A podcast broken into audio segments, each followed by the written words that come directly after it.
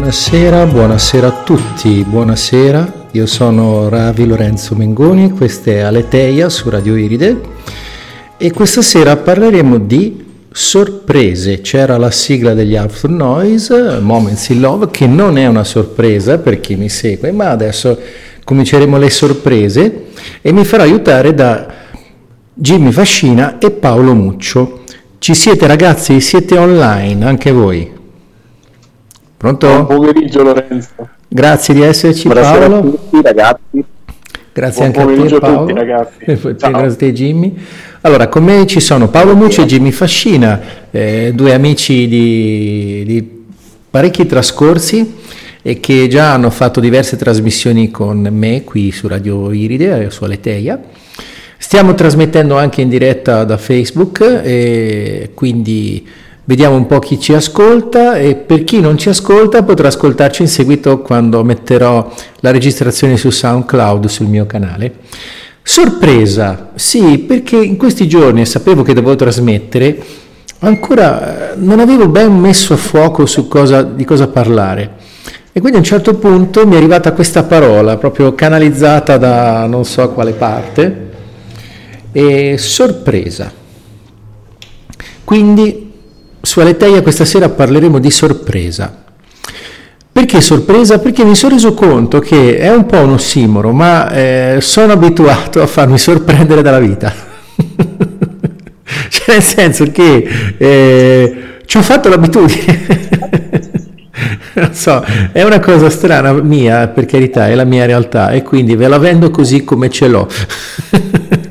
Anche se ve la do eh, così per radio, quindi vedi, eh, questo è, è venuto fuori anche la mia, la mia cadenza d- di origine. Allora, Jimmy, se ti dico sorpresa, che cosa ti viene in mente? Beh, caro Lorenzo, mi viene in mente una cosa che mi successe un po' di anni fa, che penso che sia stato un grande, un grande insegnamento che ho avuto, eh, diciamo, sulle sorprese. Mhm. Allora, ti racconto un po', ero su un treno, eh, perché c'è stato un periodo negli anni scorsi dove eh, anche per lavoro viaggiavo in treno continuamente, per cui avevo bisogno di, eh, di muovermi e di spostarmi, eh, diciamo, Ah, continuamente col treno. E vedete, in questo treno c'era una mamma con, un con una bambina. Sai, quelle bambine eh, col vestitino, diciamo, rosa, il fiocchetto, proprio quelle classiche bimbe, Ah, avuto boh, capito, una, ba- una bambina vestita proprio quasi da bambola, tutta precisina. Brava, proprio una bambolina, brava, una bambolina. Sì, sì, una sì. bambolina proprio eh, sì, sì, sì, sì. Praticamente. Per cui, insomma, c'era questo c'era questo eh, questo mh, questa, ba- questa mamma con la bambina e praticamente la bimba, man mano che il treno muoveva, si fermava, eccetera, la bimba guardava la mamma e faceva mamma, mamma, ma che cos'è quello? Che cos'è quello? No? E ogni Mhm. continuamente la bimba faceva queste immagini, cos'è quello? Cos'è quello? Cos- Cos'è? Ma quello che cos'è? E quello che cos'è? No? Eh, La mamma, diciamo, chiaramente la guardava con dolcezza, cercava di spiegarle, no? Mhm. E a un certo punto, appena di sentire questa bimba che continuava e continuava e continuava a chiedere alla mamma delle cose, Mhm. no? E a un certo punto mi sono, insomma, insomma, perché erano, loro erano praticamente rispetto al mio scompartimento, erano dall'altro lato, Mhm. mi sono avvicinato alla bimba e gli ho fatto quello, e, e la bambina stava guardando una specie di, di gru, no? Una specie Mhm. di gru. E gli ho fatto quella è la coda di un, di un drago magico. Ho fatto così, è la coda di un drago magico. Mm. La bambina ha fatto veramente, oh, la- ha, ha sgranato gli occhi, no? E, e continuamente la bambina, ogni cosa che vedeva, mi chiedeva: quello che è? È quello che è? È quello che è? E praticamente eh, eh, abbiamo passato il viaggio così perché era un viaggio eh, Sì. che durava un'oretta circa. Mhm. No? In quel momento, poi finito il viaggio, quando poi eh, sono, chiaramente sono sceso dal treno, ci siamo salutati, insomma, carinamente, no? la bimba, no? come ha detto pure come si chiama, eccetera, ho pensato, cavolo, che cosa meravigliosa, che cosa meravigliosa avere la capacità di guardare tutto come se ogni cosa davanti a te fosse nuova. sì. fosse diversa e non la conoscevi. Sì. E più ti accorgi di quante cose nuove e che non avevi visto ci sono attorno a te, e quanto più queste ti danno la capacità di emozionarti e di vedere la bellezza in tutte quelle cose, ma puoi vedere la bellezza quando permetti a te stesso o a te stessa, se sei donna, di sorprenderti. Cioè, di sorprenderti cosa vuol dire? Sì. Di non cercare quello che già conosci, perché quello che già conosci non ti sorprende, ma di vedere quello a cui non hai mai prestato attenzione, perché al di fuori di quello che tu conosci. Sì. Quindi la sorpresa è qualcosa che Scusa ci... Jimmy, sento un sacco di sbattimenti, c'è un microfono che urta qualcosa? Io sento bru- no, io no, perché... no, no, assolutamente, okay. almeno da parte mia. Dicevo, mh, mm, eh, la sorpresa è qualcosa che ti prende e ti fulmina sul, sul posto. sì, sì. È sì, qualcosa sì. che in qualche modo, mentre tu stai andando in una direzione, pa, ti ferma. Sì. Ti costringe a fermarti. Sì, non solo, ma quello che mi hai detto eh, mi viene anche una cosa che dico da tanti anni, ormai sono diventato noioso chi, sì. per chi mi conosce, che la bellezza è negli occhi di chi guarda. Perché alla fine, come ho già detto un po' di, un po di volte, eh, noi la realtà ce la costruiamo dentro di noi, per cui eh, so, non vediamo con gli occhi, ma vediamo con quello che abbiamo dentro e, con, e, che mettiamo addosso alle percezioni visive o quello che ascoltiamo. Per cui quando noi vediamo qualcosa, eh, mi viene in mente l'episodio in cui eh, degli, degli, eh, gli spagnoli sono arrivati alle Galapagos, a delle isole con le navi e eh, gli indigeni attivi non riuscivano a vedere le navi perché semplicemente erano cose che non esistevano già nella loro esperienza. Qualcuno un po' più aperto mentalmente le vedeva sì. e ha cominciato a descriverle agli altri usando pezzi di cose che conoscevano. Allora un po' alla volta hanno cominciato a vederle tutti. Pensa a te. Esatto. Che... Quindi per vedere, per vedere, le cose, sì, per lasciare... La sorpresa è fondamentale per ampliare le nostre visioni. Non dico le percezioni, ma le visioni sì, perché a volte le cose le percepiamo ma non le stiamo guardando. Cioè, è la differenza che c'è tra vedere e guardare. Noi cioè, vediamo, cioè, noi possiamo guardare, ma quello, in quello che guardiamo cosa stiamo vedendo? È un po' sibillino, però. Come scusa Jimmy? Non ho capito. È una bella domanda. È una eh, bella sì, domanda. Sì. sì. soprattutto poi perché alla fine eh, quello che noi percepiamo e vediamo, interpretiamo, non è così semplice da comunicare agli altri. Soprattutto no. poi quando diamo per scontato che eh, quello che noi percepiamo e la nostra realtà è unica, assoluta ed è la stessa degli altri. Qui saltano fuori anche i litigi. Alla fine certo. i litigi sono semplicemente contrasti fra eh, le varie realtà di ognuno. Uno ha la sua realtà con le sue cose, le sue priorità, i suoi valori, le sue regole, l'altro ne ha altre e quindi la pretesa che l'altro abbia esattamente la nostra stessa mappa del mondo, la stessa realtà, ci conduce spesso ai litigi. Assolutamente, guarda, ne parlavo poco fa con una persona, eh, vabbè, non faccio nomi perché ho la sensazione che la conosco anche tu, uh-huh. mi sa che la conosci anche tu, però ne parlavo con una persona, eh, diciamo che questa persona appunto ha una situazione un po' particolare sua uh-huh. e eh, il problema diciamo è che non riesce a capire come mai un'altra persona che fa parte della sua vita non riesce a avere quella eh, sensibilità che lei stessa ha rispetto a delle questioni, no? E gli sì. ho detto, ma devi comprendere che per- ci sono persone che quella sensibilità che tu hai da empatico, loro potrebbero non, da empatica, Infatti. potrebbero non averla. E sì. non è un problema perché loro sono così, tu sei così, loro sono diversi. Guarda, eh Qual sì, è il problema? Infatti, è come, dire, è come andare a dire a un gatto non dovresti avere le unghie, non dovresti fare le fusa, cioè eh, certo. un gatto è un gatto. ha le unghie e fa le fusa, voglio dire. Cioè, non è che puoi andare a questionare il gatto, ma sai quelle unghie, dovresti un po' limartele, perché sai, sì, esatto, io le unghie non ce esatto. l'ho, quindi tu non devi avere le unghie, no? Che, che te le tieni a fare le unghie, sì. Così in senso bonario. Poi dopo ci sono i fanatici che cominciano a dire, oh voi dovreste avere quello, dovreste fare quell'altro perché è giusto così, abbiamo fatto sempre così, si è fatto sempre così, lo dice addirittura Dio che si deve fare così. No? Predicatori. Quale Dio? Appunto, esatto. Eh, se dicesse oh mio Dio sì avrebbe ragione, il suo Dio dentro di lui probabilmente dice quello, ma bisogna vedere se è anche il mio. e tu Paolo che cosa ti viene in mente con sorpresa? Ok, sorpresa. Uh, mentre parlavate mh, mm, stavo pensando se dare uh, la classica risposta da saccentone oppure uh, perché sorpresa si parlerebbe veramente tanto. però mi è, mi è, molto interessato quello che ha detto Jimmy mm-hmm. e, e, soprattutto importante per scoprire la sorpresa che è il punto cardine, secondo me, della creatività. Sì.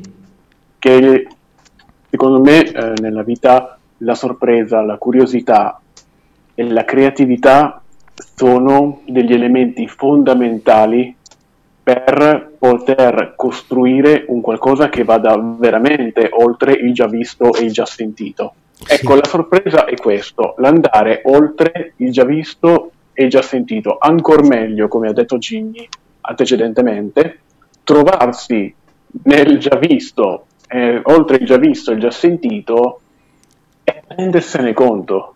Sì. Ossia, mi viene in mente la parola Eureka, ricordate sì. uh, Eureka? Ho trovato. Sì. Uh, ecco, questa, questa, grande scoperta fatta da Archimede, mi... ecco, lui, secondo la, la, leggenda, adesso non so se sia vero o meno, eh, doveva scoprire se dei doni fatti eh, al, al, re erano fatti effettivamente d'oro oppure erano falsi. Mm-hmm. E in un momento in cui ecco, lui aveva lasciato di essere Archimede, mm-hmm. seguitemi, era uscito fuori diciamo, dalla, dalla, dalla sua storia di grande pensatore in un momento quotidiano come il fare il bagno, si è reso conto che l'acqua traboccava. Mm-hmm. E non è rimasto lì a chiedersi il perché l'acqua traboccasse, ma mm-hmm. lo ha mhm. intuito, lo ha, non lo ha capito, perché se lo avesse capito, eh, la soluzione gli sarebbe sfuggita di mano. Perché? Perché eh, sarebbero entrati eh, in gioco dei meccanismi uh, figli del filtro della mente, che ovviamente oltre se stessa non va, che avrebbero cercato di uh, svalutare quel grande colpo di genio. E quindi mm-hmm. questo... Sì. E la scena che, che, che, ci hanno raccontato è la classica, lui che esce nudo dal bagno, corre per tutta la Grecia gridando Eureka, Eureka, ho capito, ho capito. e, e, e questo, fra l'altro, questo senso di sorpresa è stato contagioso eh, perché credo avesse anche preso di sorpresa i poveri abitanti che sono visti questo robot quindi è uscito un po' nudo eh, sì, sì, sì, sì. e questo, e questo ha scoperto quanto era dotato Archivede diciamo. Sì, probabilmente. Comunque eh, il pattern qual è? Lo schema ripetitivo in questo? Che come da tradizione, le scoperte, le intuizioni, le cose nuove arrivano dalla nostra parte creativa che è assolutamente irrazionale, eh. caotica e, e divertente creativa. Sì. Creati- la creatività è, è, è, come scivola- è, come lo scivolare sulla buccia di banana che fa ridere, no? perché, perché, c'è uno eh schema sì. logico e lo rompi all'improvviso e la sorpresa ti fa ridere. E quindi poi dopo ci sono quelli invece che pretendono che la creatività arrivi dalla mente e allora questo soprattutto lo fanno alcuni creativi un po' inconsapevoli che quando intuiscono qualcosa e lo mettono in pratica poi si mettono lì a spiegare, a, razionalizzare sul perché hanno scoperto, hanno trovato, cosa assolutamente inutile.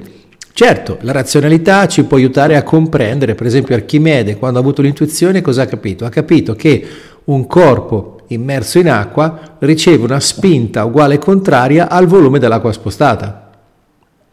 E quindi da lì è riuscito a trovare il, il discorso del galleggiamento.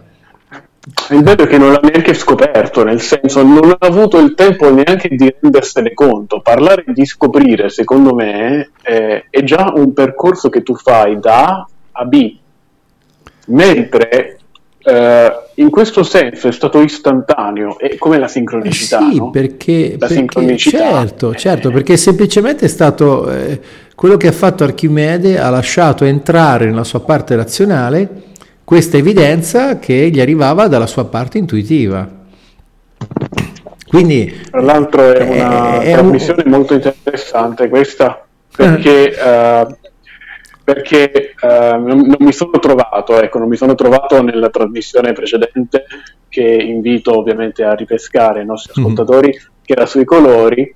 Uh, vengo da un weekend di formazione sulla fisica quantistica e i campi morfogenetici in accademia da uh-huh. Monia Zanon e quindi eh, questo, uh, questo, questo, discorso uh, mi, mi, mi, mette tanta tanta adrenalina perché eh, parlare, parlare, di sorpresa ecco dopo questo è, dopo quello che, che, che, è stato fatto ecco, in settimana è, è stupendo, è una sorta di accordatura, per me è un cerchio che si chiude.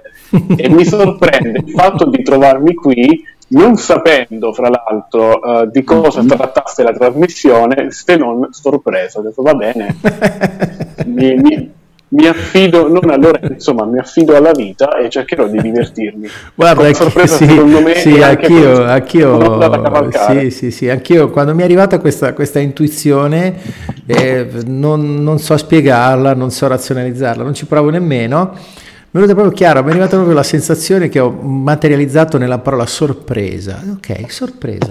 Facciamo una trasmissione a sorpresa. E infatti anche Jimmy che si è aggregato oggi eh, è stata una bella sorpresa perché avere a che fare con Jimmy per me è piacevole, quindi grazie, grazie di essere qui con noi, grazie Paolo di essere tornato. La settimana scorsa Paolo era in viaggio per cui non, po- non ha potuto contribuire a parlare con Samia che tra l'altro Samia è anche amica di Jimmy, siamo, è, il giro è, stre- ah. è, largo e stretto contemporaneamente, sì perché Samia è originaria di Lanciano, Jimmy di Pescara e quindi eh, così, cos'è questo ronzio che entra? Ok? Oh. Boh. Adesso è sparito, ok, bene, avevamo un zzz che girava, un moscone. Che... Magari era una mosca che passava vicino al microfono. Non lo so, guarda, sembrava più un rientro 50, dei 50 Hz della, della rete dell'N. Sapete, la sorpresa poi oltretutto è anche rendersi conto di, che co- di, che, di quello che abbiamo intorno, perché a volte per la sorpresa eh, basta, basta guardare il posto dove siamo tutti i giorni con occhi nuovi e vediamo un sacco di cose diverse che ci sorprendono, ci possono sorprendere. Mi hai fatto venire in mente una cosa che ho sentito a un seminario con Lynn McTaggart che uh-huh. lei diceva che per poter... Uh-huh. Lynn McTaggart è l'autrice del libro, vabbè di vari libri in realtà, però il, uno dei più famosi è il diciamo di uno dei libri, oddio aspetta mi sta venendo il dubbio però sul titolo del libro aspetta ah. dammi un secondo perché lo trovo okay.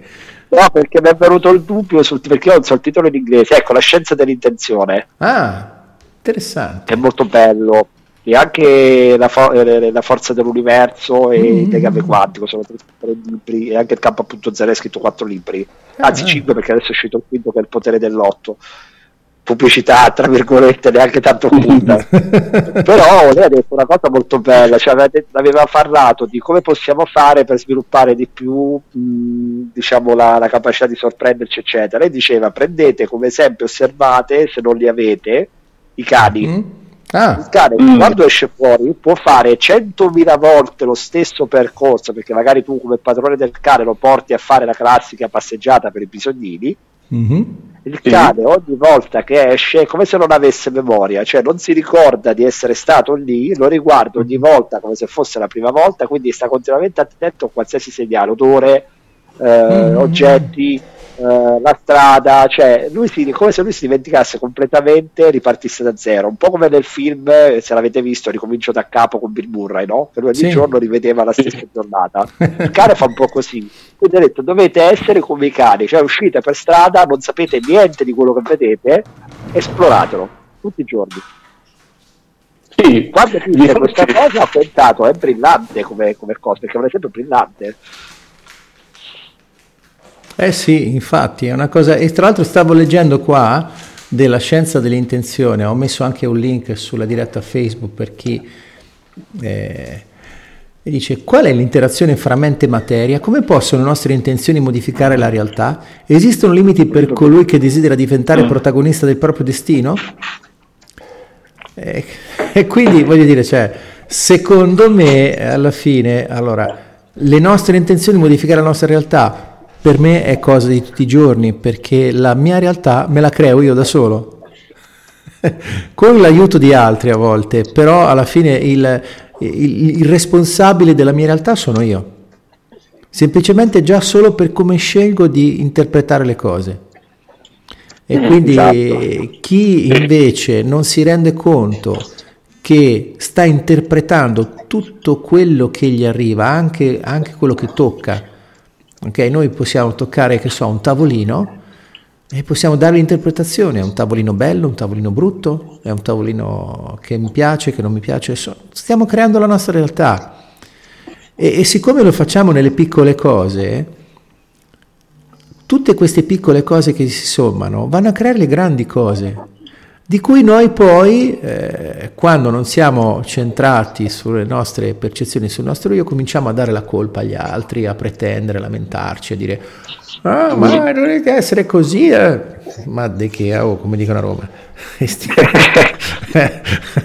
Dovrebbe quindi, essere così. Sì, sì, sì. Dovrebbe. Sì, sì, guarda, purtroppo, una co- sì, guarda, purtroppo una cosa che non mi sorprende più è, è l'ab- l'abbondante, pervasivo, omnipresente esercizio del racket emotivo che fanno la maggior parte degli esseri umani. Il racket emotivo sono l'insieme di mm. queste tre perniciose abitudini: lamento, pretesa e accusa sì. E quindi quando siamo in queste tre, le sorprese sicuramente non ci sono perché in questo, in questo turbinio, perché è facile poi tra l'altro passare da uno all'altro, rinforzarlo da uno all'altro, per cui cominci a lamentarti, poi siccome ti lamenti pretendi che qualcuno faccia qualcosa, oppure accusi qualcun altro di fare o di non fare e quindi lì poi torni a lamentarti, l'altro si innesca nel lamento, quindi è tutta una bella gara a chi si lamenta di più, non so, tipo eh, quegli eh. incontri tra, tra, conoscenti quando uno comincia a, a raccontarle una più grossa dell'altra, ma perché, ah sì, perché quella, perché quell'altro, no, ma perché e quindi comincia sta esatto. gara proprio ma per, e lì che, che, che, ma dai lì si è proprio la... fuori dalla realtà Beh. c'è la scrittrice Caroline, c'è la scrittrice americana Carolyn Miss che parla di che ah, da sì, noi è, tradu- sì. intraducibile che parla di una mm. cosa che credo sia il titolo di uno suo libro che è Vundolo, eh, Vundology cioè la feritologia tradotta da noi cioè la gente che ha un problema e dice sì, no perché io ho perché adesso io ho avuto i, eh, ma quelle... so, questo questo eh, io sono più grosso io ce l'ho più grosso esatto, esatto. esattamente cioè, si fa mio, il, mio, il, mio tra- il, mio, cazzo di trauma è più grosso del tuo, no? esatto. fra, l'altro, fra, l'altro, parlando appunto di, di, di eh, due campi, due eh, territori, eh, due maniere di pensare, eh, due approcci che si incontrano, creano un trauma ulteriormente più grosso. Perché se io parlo uh, e, e delle mie lamentele, arriva Jimmy e parla le sue. Sì. Lamentela più lamentela e il campo è già più grosso. Se arriva sì, Lorenzo sì, sì. che avalla le nostre lamentele e in più dice ma sai cosa, visto che ci sono. ah, sì, e in questa gara perniciosa chi ce l'ha più grosso eh, si combinano grossi guai. Esattamente, l'unico a vincere è il sistema che veramente le stesse hanno creato. Sì, sì, inconsciamente, sì, tra l'altro. Eh sì, su fine, questo sistema eh, oggi ci si mangia, eh. molti ci mangiano. Sulla disattenzione certo. si mangia, mentre la disattenzione è positiva nel momento in cui, guarda caso, c'è la sorpresa. Quando vi è sorpresa, noi stiamo disattenti, siamo fuori dal nostro, dal nostro controllo, siamo fuori da ciò che noi eh, crediamo fondamentalmente di sapere, della famosa realtà della quale parlavate prima. E, è il cortocircuito di quella realtà, è il cortocircuito di quella Matrix. Quando si parla di Matrix, eh, molto spesso eh, si parla di eh, politica, del sistema, no? del, del, grande occhio, del grande fratello, eh, delle banche, ma la Matrix è molto, molto più vicina a noi. La Matrix molto spesso siamo noi stessi che contribuiamo alla creazione di questo sistema in cui, come avete detto prima, c'è spazio per la lamentela, ma non c'è spazio per la sorpresa. Ed è la sorpresa che entra nel sistema e lo cambia. La lamentela che sta dentro il sistema ci sguazza ovviamente eh, sì, sì, sì, e non dovrebbe cambiarlo. Perché dovrebbe farlo? Quale vantaggio avrebbe? Quello di sparire? No. Eh sì, perché alla fine se ci pensi un attimo, allora facciamo mediamente una vita da schiavi moderni, per cui lavoriamo un sacco di ore al giorno, per portare a casa 2 euro che veramente ormai valgono molto poco, con i quali mangiare cose pessime che ci provocano problemi di salute e quindi dobbiamo spendere altri euro per curarci in varie cose e quindi spesso andiamo a fare magari dei lavori in più, ci impegniamo, oppure che so, compriamo i biglietti della lotteria, oppure facciamo una ratina dietro l'altra, queste comode rate da 5, 6, 7 euro, però quando ne fate un centinaio alla fine ti si mangiano lo stipendio e quindi che fai? Cominci a lamentarti perché, perché il giusto sistema non funziona e qui è, ecco, dovrebbe, qualcuno però dovrebbe pensare a fare così, è sempre qualcun altro che deve pensarci, sempre qualcun altro che deve esatto. cambiare, ma mai noi. deve fare. Eh, certo, no? E questa è una, la classica sindrome, io chiamo, del bambino rin, rin, rin, rimbecillito, dai, diciamo così. Avete capito? Sì. Tra l'altro è un sistema che, che, come hai detto tu Lorenzo prima, eh, si alimenta da solo. Certo. Perché se io produco sofferenza ho necessità di produrre lamentela per esatto. alimentare quella sofferenza. Esatto. È vero che a livello, attenzione, è vero che a livello conscio una persona ti direbbe sì, vabbè, ma io voglio risolvere il mio problema. Però nel momento in cui eh, tu stai affermando una frase del genere, sei ancora nella lamentela, sei ancora nella sofferenza. Perché? Può Perché eh, risolvere il problema significa non solo dare un'intenzione a quello che è il, eh, il, tuo, il tuo, campo, chiamiamolo così, la tua, mm-hmm. la tua coscienza eh, singola, ma un'intenzione ovviamente non basta. Certo. L'intenzione, come hai detto tu tantissime volte nella, nelle trasmissioni, deve essere accompagnata assolutamente da un'azione e per un sistema abituato a un certo pattern di pensieri, emozioni, azioni, sì. conseguenze delle stesse e a ripetere, mm-hmm. passare da quella che è la, la, parte posteriore del cervello, dove noi abbiamo eh, tutto ciò che conosciamo, tutto ciò che abbiamo sperimentato e tutto ciò che funziona perché magari l'hanno fatto gli altri sì. e magari per gli altri va bene e va bene anche per noi, si fa una grande fatica mh, ad attraversare il campo del cervello e andare nella parte frontale dove c'è il miracolo, dove c'è la sorpresa, dove c'è tutto ciò che ancora deve esserci. Tutto ciò che ancora sa da sapere. Guarda, mi avete fatto venire in mente una canzone di mm, Toto di, credo, di, di Butugno che è uh-huh. Malarazza che te la vedi tu che mm. ti la vedi oh, sì sì sì sì, sì. che te la venti, di che te la venti. Però ragazzi stiamo perdendo un po' il focus, dai. Cioè, cosa ci sorprende? Cos'è che ci sorprende di questo lamentarsi e di questa cosa? Ah beh, una cosa che mi sorprende di tutto questo è che non ha mai fine in molti. non si stancano mai. e questo qui, eh, secondo me, è anche... Ehm, per così dire, una, una, sottile forma di vampirismo energetico. Non so se ci avete mai fatto mai caso. No, che... dico perché ho appena, ho appena, inviato una cosa sul vampirismo energetico in questo istante una persona. Però. Ah, ma dai, questa sincronicità. Sì, sì, sì, mi ha dato, dato un audio sull'argomento, come detto vampirismo energetico, ho detto vabbè. Okay. Siamo connessi, siamo connessi. Eh sì, perché alla fine, capito, il problema qual è? Che... Eh, sai, ho letto una cosa molto carina, diceva non fermarti, cioè non competere mai con uno stupido in stupidità, perché lui ha più esperienza di te, trascina sul suo terreno e ti batte per esperienza, capisci? Assolutamente. e quindi i vampiri energetici praticamente che fanno? Con queste cose ti agganciano, ti vomitano addosso tutta questa caterva di lamentele, pretese e accuse, loro si nutrono della tua energia. Sì e ne va, se ne vanno lasciandoti lì esangue come se ti avessero appena succhiato mezzo litro di sangue o un paio di litri dalla giugulare. Con la ferita da oppressione, tra l'altro. Dipende, dipende, dipende, su questo dipende da, da capisci, perché eh, dipende no. dall'approccio, capisci? Se è un approccio lamentoso, eh, lì è uno svuotamento da eccesso di compassione e eh.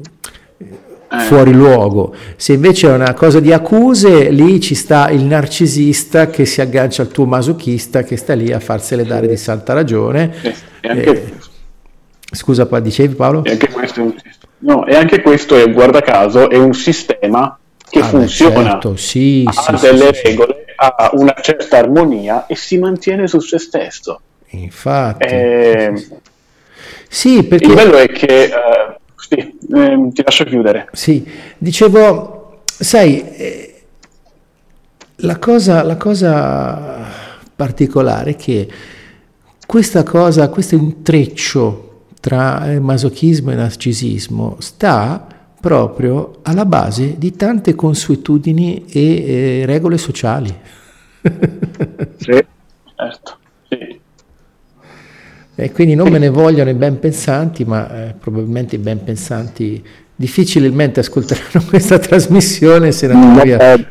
Se ne andranno via eh... Però mi ha fatto vedere in mente una cosa, perché questo tipo di dinamica, essendo sì. una dinamica che in qualche modo si è basata sulla compensazione inconscia, perché sia il narcisista mm. che l'empatico hanno una compensazione inconscia da questo tipo certo. di, eh, da questo tipo di dinamica, per cui l'empatico magari che ne so, fa delle cose per il narcisista, il narcisista prende eh, dall'empatico delle cose, poi l'empatico ha la scusa per lamentarsi, no, io ho fatto tu, sì, tutto sì, per sì, te, no? Quindi, per, per, cui in realtà, siccome queste entrambe cose sono, mh, come ti posso dire, eh, presenti e sottointese, perché mm-hmm. empatico solitamente non è la prima reazione, relazione di questo tipo, magari ne ha avute 10 di questo tipo, no?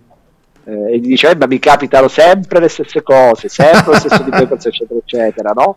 Perché sì. mi fa pensare, sono persone, entrambi i ruoli, che in realtà si basano proprio sulla mancanza di sorpresa, perché sì. cercano invece la compensazione inconscia che è eh, compensazione nel senso che hanno un vantaggio secondario, un beneficio secondario. Certo. Che non sapesse cosa sono i benefici secondari sono dei benefici non espliciti, non evidenti, che però sono presenti durante le interazioni, per cui quando due persone sembra che litigano, apparentemente stanno litigando, ma in realtà ottengono ad esempio entrambi attenzione per capirci, mm-hmm. perché non è scontato che gli ascoltatori, i nostri ascoltatori lo sappiano, per mm-hmm. cui eh, queste cose si basano sulla certezza di avere la compensazione, di avere sì, per sì. cui una mancanza di sorpresa, perché se invece la risposta fosse da parte di una delle due parti o da parte di tutte e due non standard, quindi fosse una mm-hmm. risposta non abituale, non sorprendente, cioè una risposta sorprendente, eh, chiaramente verrebbe a mancare la compensazione. Quindi questo tipo di dinamica si basa proprio sul fatto che entrambe non hanno questo, più questo certo. bisogno di sorpresa. Eh sì. Eh sì, sì, perché entrambe mirano a mantenere il rapporto. Esatto. Sì, perché vedete, certo, certo, alle certo, proprie ferite, certo. È, è, così, quello, quello che diceva in modo molto preciso Jimmy è che se noi esponiamo una, una, nostra parte ferita, tipo la parte narcisistica o la parte masochistica, per reggere il gioco, dall'altra parte serve il complementare. Per cui due narcisisti non possono fare i narcisisti, cioè due esseri umani se si incontrano non possono esercitare insieme il narcisismo. O uno fa il narcisista e l'altro il masochista o viceversa, non c'è scelta, non, non, se no due che insistono a fare i narcisisti o due che insistono a fare i masochisti, ma nemmeno si vedono. Perché la cosa buffa è che quando si scatenano queste dinamiche sembra che sia una cosa venuta così, tanto per... In realtà Sotto sotto i due inconsci energeticamente attraverso i campi morfogenetici e le informazioni che passano sotto il tavolo si sono già messi d'accordo, come, hanno messo insieme come una sorta di regia condivisa e dicono ah dai, fa, ah, ah, questo probabilmente è adatto, è un bel narcisista che mi consentirà di fare un po' di, di masochismo, ok? e così via. Assolutamente. Infatti Edinger lo diceva questo, lo diceva che sono, le nostre, sono i nostri traumi, le nostre ferite che fanno attrarre due sì, persone in un rapporto sì, sentimentale. Sì, sì, sì, sì, sì, assolutamente. Le costellazioni di questo evidente. Eh sì, infatti, infatti, infatti. E quindi Beh, diciamo che infatti, tu... uh, Tolle, Tolle, diceva una frase molto bella uh-huh. e molto uh, spaventosa da un certo mm. punto di vista.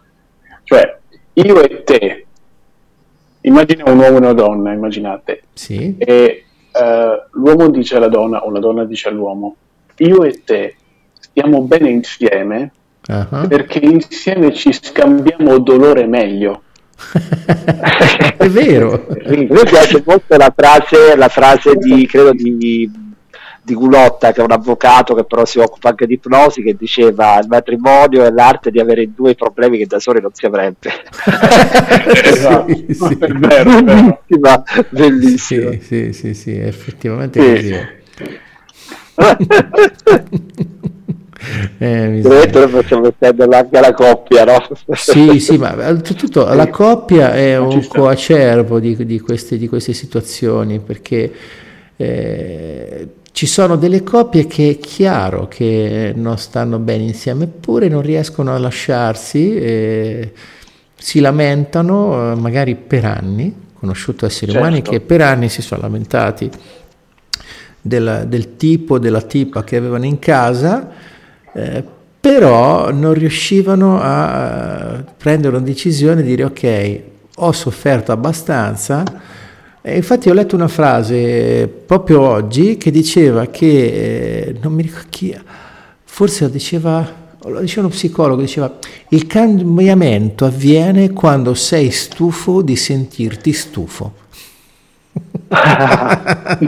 bellissimo, questo è bellissimo. sì. Certo, perché in una, in una, dinamica come questa è vero che uh, la persona è stanca, però come Jimmy può confermare, il fatto che non lasci l'altra persona, o meglio, che non lasci quella dinamica dalla quale, tra parentesi, è dipendente, mm-hmm. e visto che oggi parliamo di sorpresa, è legata anche al fatto che è una certezza, sì. ossia, ok, io sto male, perfetto, ma intanto questo male lo conosco. Se eh, sì. io rompo il sistema, dove vado? Cosa c'è oltre questo, oltre ciò che conosco? È un po' l'ego che non vuole morire, no? Certo. Quella parte di quella, di quella persona della quale si sta cibando di questo rapporto dipendente che crea sicuramente sofferenza, ma citando una mia amica coach pappa buona a livello inconscio, si ritrova, rischia poi di ritrovarsi in un sistema del quale lui ha paura è un certo. po' come quando l'uomo ha paura della morte. Noi perché abbiamo paura della morte? Perché eh, fondamentalmente l'attaccamento all'individuo, l'attaccamento alla vita eh, ci crea questo, questo blocco eh, che è figlio un po' del non sapere che cosa c'è dopo. Sì, non Tra solo però, scusa con Paolo. la certezza che ci sia un'identità dopo la morte. Eh, aspetta, questa, questa, questa, per quanto comprensibile è una, comunque una razionalizzazione. Eh, c'è qualcuno invece che dice che la paura della morte è direttamente proporzionale a quanto non abbiamo vissuto, cioè meno hai vissuto per come potevi essere e dimostrare e manifestare te stesso, più quando arriva la morte ti senti impreparato e quindi fa paura e ti lamenti. è come dire che chi ha avuto una vita piena, probabilmente, quando è l'ora di andarsene, dice ok, andiamo, è un altro viaggio. Chissà dove arriverò. Non so se... sì, però secondo me, secondo me Lorenzo, uh, il fatto di uh, non sapere cosa c'è, secondo me è sempre un piccolo, per citare sempre Monia, semino malefico uh-huh. che è presente in noi in una forma uh, primordiale, uh, come se fosse una, un'eredità antica che da, uh-huh. da generazione in generazione, dalla preistoria, possiamo dire così, che eh, ci è stato uh, tramandato. Ecco, io in quel senso Uh, mi permetto ovviamente di, sì, di sì, certo. No, guarda, eh, va benissimo, cioè alla fine, sai, la realtà è così vasta e incredibile che esatto. ognuno porta un pezzettino, quindi alla fine diciamo che sì, questa cosa è, io ho visto proprio, ho visto proprio, l'ho sentita questa cosa di questa gente che avendo vissuto non per quello che potevano vivere, quando arriva la morte, poi dopo eh, è un problema. certo. La questione della sorpresa è legata, è legata, molto a un totale affidamento verso sì, la vita. Sì, e, sì. e, lo, scardinare, ecco, lo scardinare l'idea della religione. Le religioni dividono. Ma perché? Perché sì. una religione non sa andare oltre se stessa non vuole andare oltre se stessa e eh, si affida a ciò che è stato tramandato, guarda caso, nel passato. Si fida del suo passato, peggio ancora, crede nel suo passato e fra credere qualcosa e affidarsi a qualcosa mm-hmm. o aver fede in qualcosa, ecco, ce ne passa di acqua sotto i ponti. Sì, e, e tu hai sei, sei, una, sì. visione, una visione tutto sommato abbastanza poetica delle religioni. Io delle religioni non ho una grande opinione eh, gen- come sistema, eh, come sistema. qui alla fine, cioè, per carità, no, non faccio spartizione tra gli esseri umani per religione, cioè alla fine perché non ha nessun senso. No, non siamo qui per parlare di religione, no, ah, però dico, la religione io la vedo come un altro sistema che non mi sorprende più e, e quindi da quando ho cominciato a vedere i pattern, come dicono gli, gli inglesi, gli schemi ripetitivi, ne ho visti tanti, e come cantava Manarino, Alessandro Manarino, come canta tuttora, Uè mamma come se fa, ci dicono di vita morti per poi risuscitare, non so se l'avete mai sentita, eh, Serenata Lacrimosa. Sì, sì, sì, la canzone Serenata Lacrimosa. Eh, bellissimo. Eh, eh, Manarino ha fatto una sintesi mirabile su, in questo caso. Poi da Romanaccio qual è? Ambedio. Bello. E quindi la Io sorpresa... Dimmi. Volevo fare una domanda a te Lorenzo. Dimmi. So che su questo argomento di... la scuola e la sorpresa sono, sono, due acerrimi nemici proprio. Eh. Sono nemici giurati, cioè veramente, a parte qualche raro esempio di insegnante abbastanza illuminato che fa sì che gli alunni possano esprimersi e scoprire qualcosa, la scuola è proprio la, la, il, il, costante, continuo e reiterato eh, processo di estirpazione di qualunque originalità e individualità dagli esseri umani. Cioè yes. Entrano in prima elementare dei bambini che quando la maestra fa una domanda tutti alzano la mano perché hanno voglia di rispondere, vogliono farsi vedere, vogliono, non gliene frega niente di dire la cosa giusta o sbagliata. Poi quando cominciano a prendere le, le bastonate, eh, per così dire, metaforiche dei voti, dei cose, imparano che Meno fai, meno rischi di sbagliare. Meno sbagli, più alto prendi il voto e più sei eh, uniforme a quello che dice la maestra, l'insegnante o il professore di turno e più te la passi meglio. Per cui è un bellissimo programma di addestramento dove la sorpresa è il nemico più acerrimo.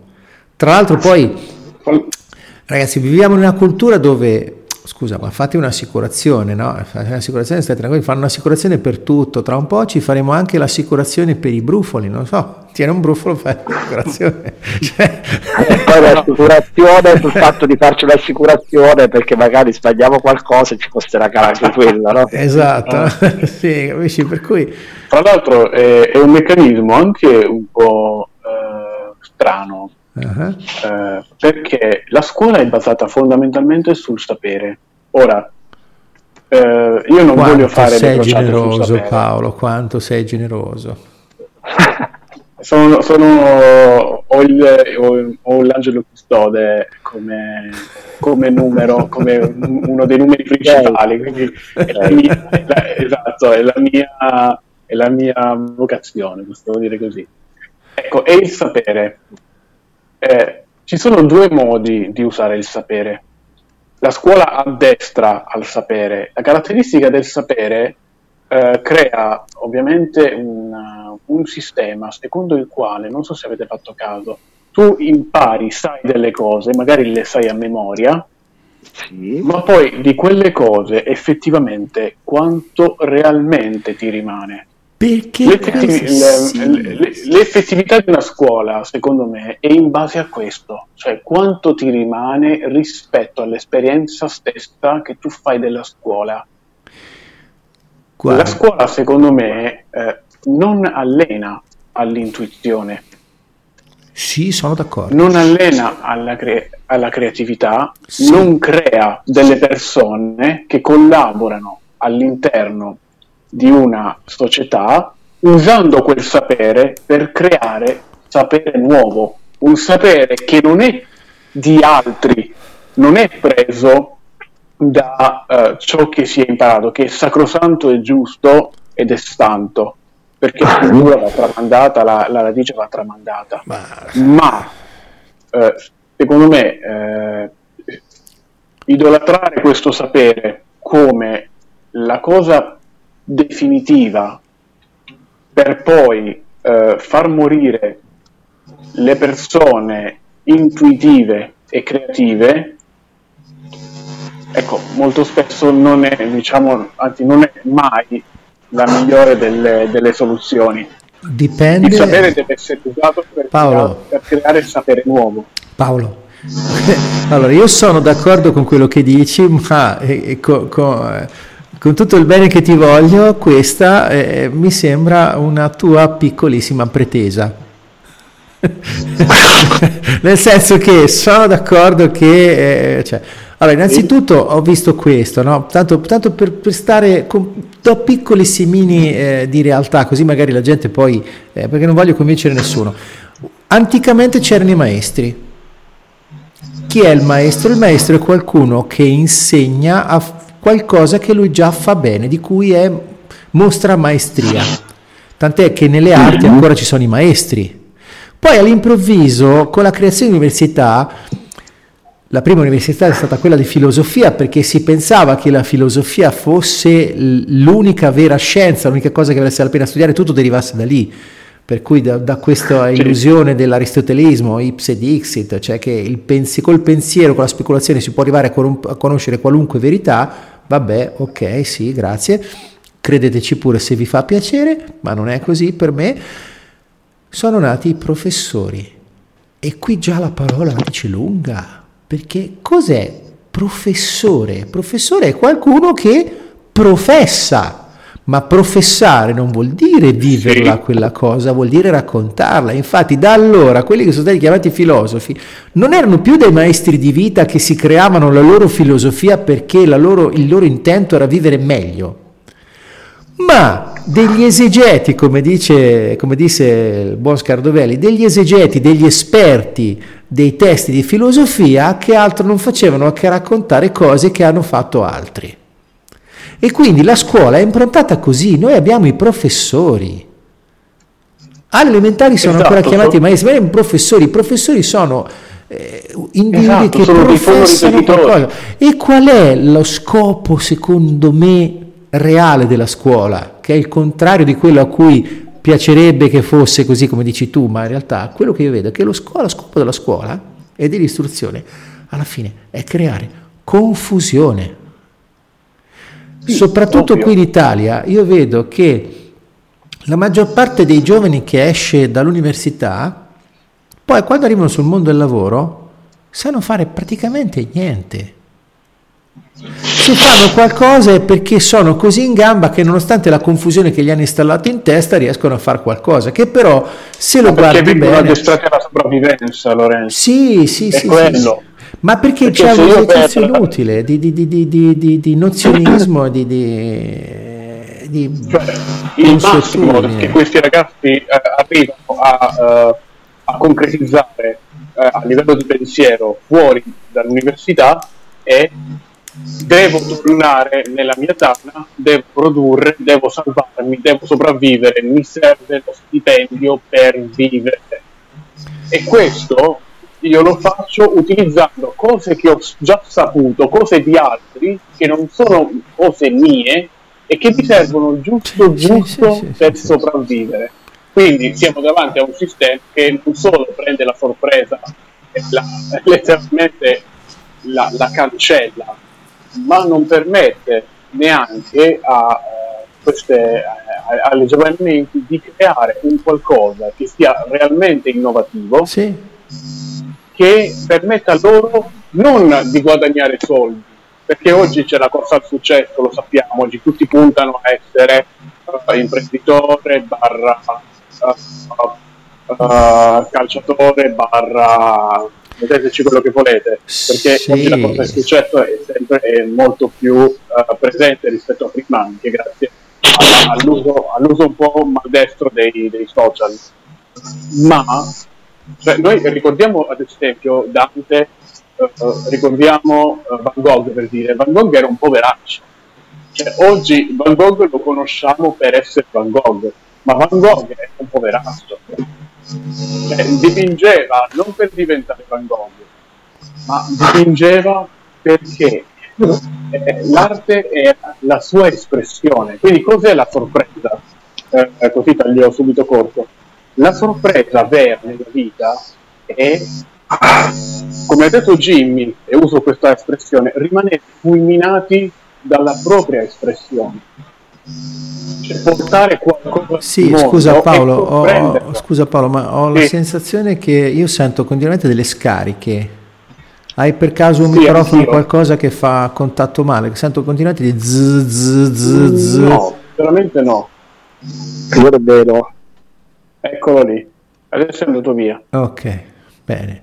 Uh, quando ne parliamo sparisce, sì, come sì, il gatto sì, di Schrödinger. Esatto, esatto. Ma sai, alla fine... Eh, sì, sì, sì. È bella, eh? esatto, sì. E sto, sto, gatto, eh, sto gatto quantisticamente chissà quante vite ha. sì, tante, tante. Guarda, stavo ripensando Paolo a quello che mi raccontavi. Sì.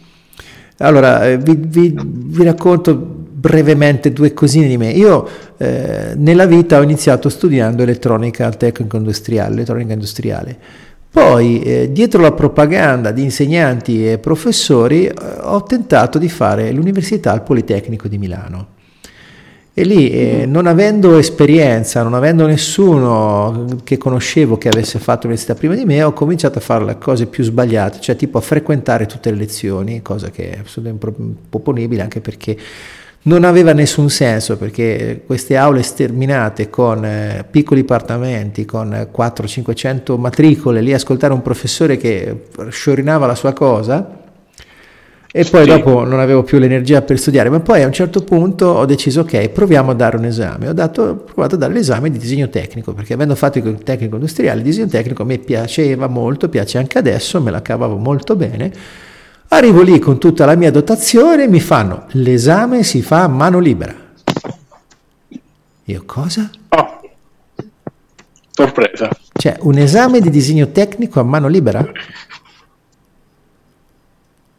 E poi ho visto come correggevano i compiti, ovviamente mi hanno bocciato perché abituato a fare disegni con squadra, compasso, avevo un compasso fighissimo, le squadre precise, tutte le matite ben temperate perché ero abituato con calma, lì no, tutte le varie proiezioni ortogonali, le quote, gli spessori delle linee, no, tutte le norme ISO, Nieni per eh, quotazioni e compagnia bella.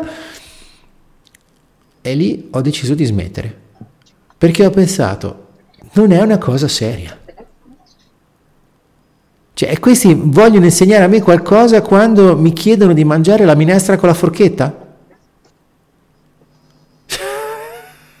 e ho pensato, per guadagnarmi da vivere evidentemente all'università non mi serve e infatti l'ho fatta e adesso faccio il lavoro, faccio l'informatico, scrivo software per guadagnarmi da vivere, dove ho visto spesso ragazzi molto in gamba usciti dall'università scrivere delle cose senza senso vedendo un minimo di intelligenza in quello che facevano, ma presi dall'inesperienza, da fare delle cose che non stanno in piedi, che non hanno nessun senso, semplicemente perché all'università hanno fatto degli esercizi teorici eh, esatto. senza, nessun, senza capo né coda e quindi sono rimasti lì a fare delle cose, anche perché poi eh, un'altra cosa che ho sentito spesso, l'ho sentita, l'avevo sentita, ma di recente mi è tornata in mente, che dice che chi non è bravo insegna e chi non è bravo a insegnare critica.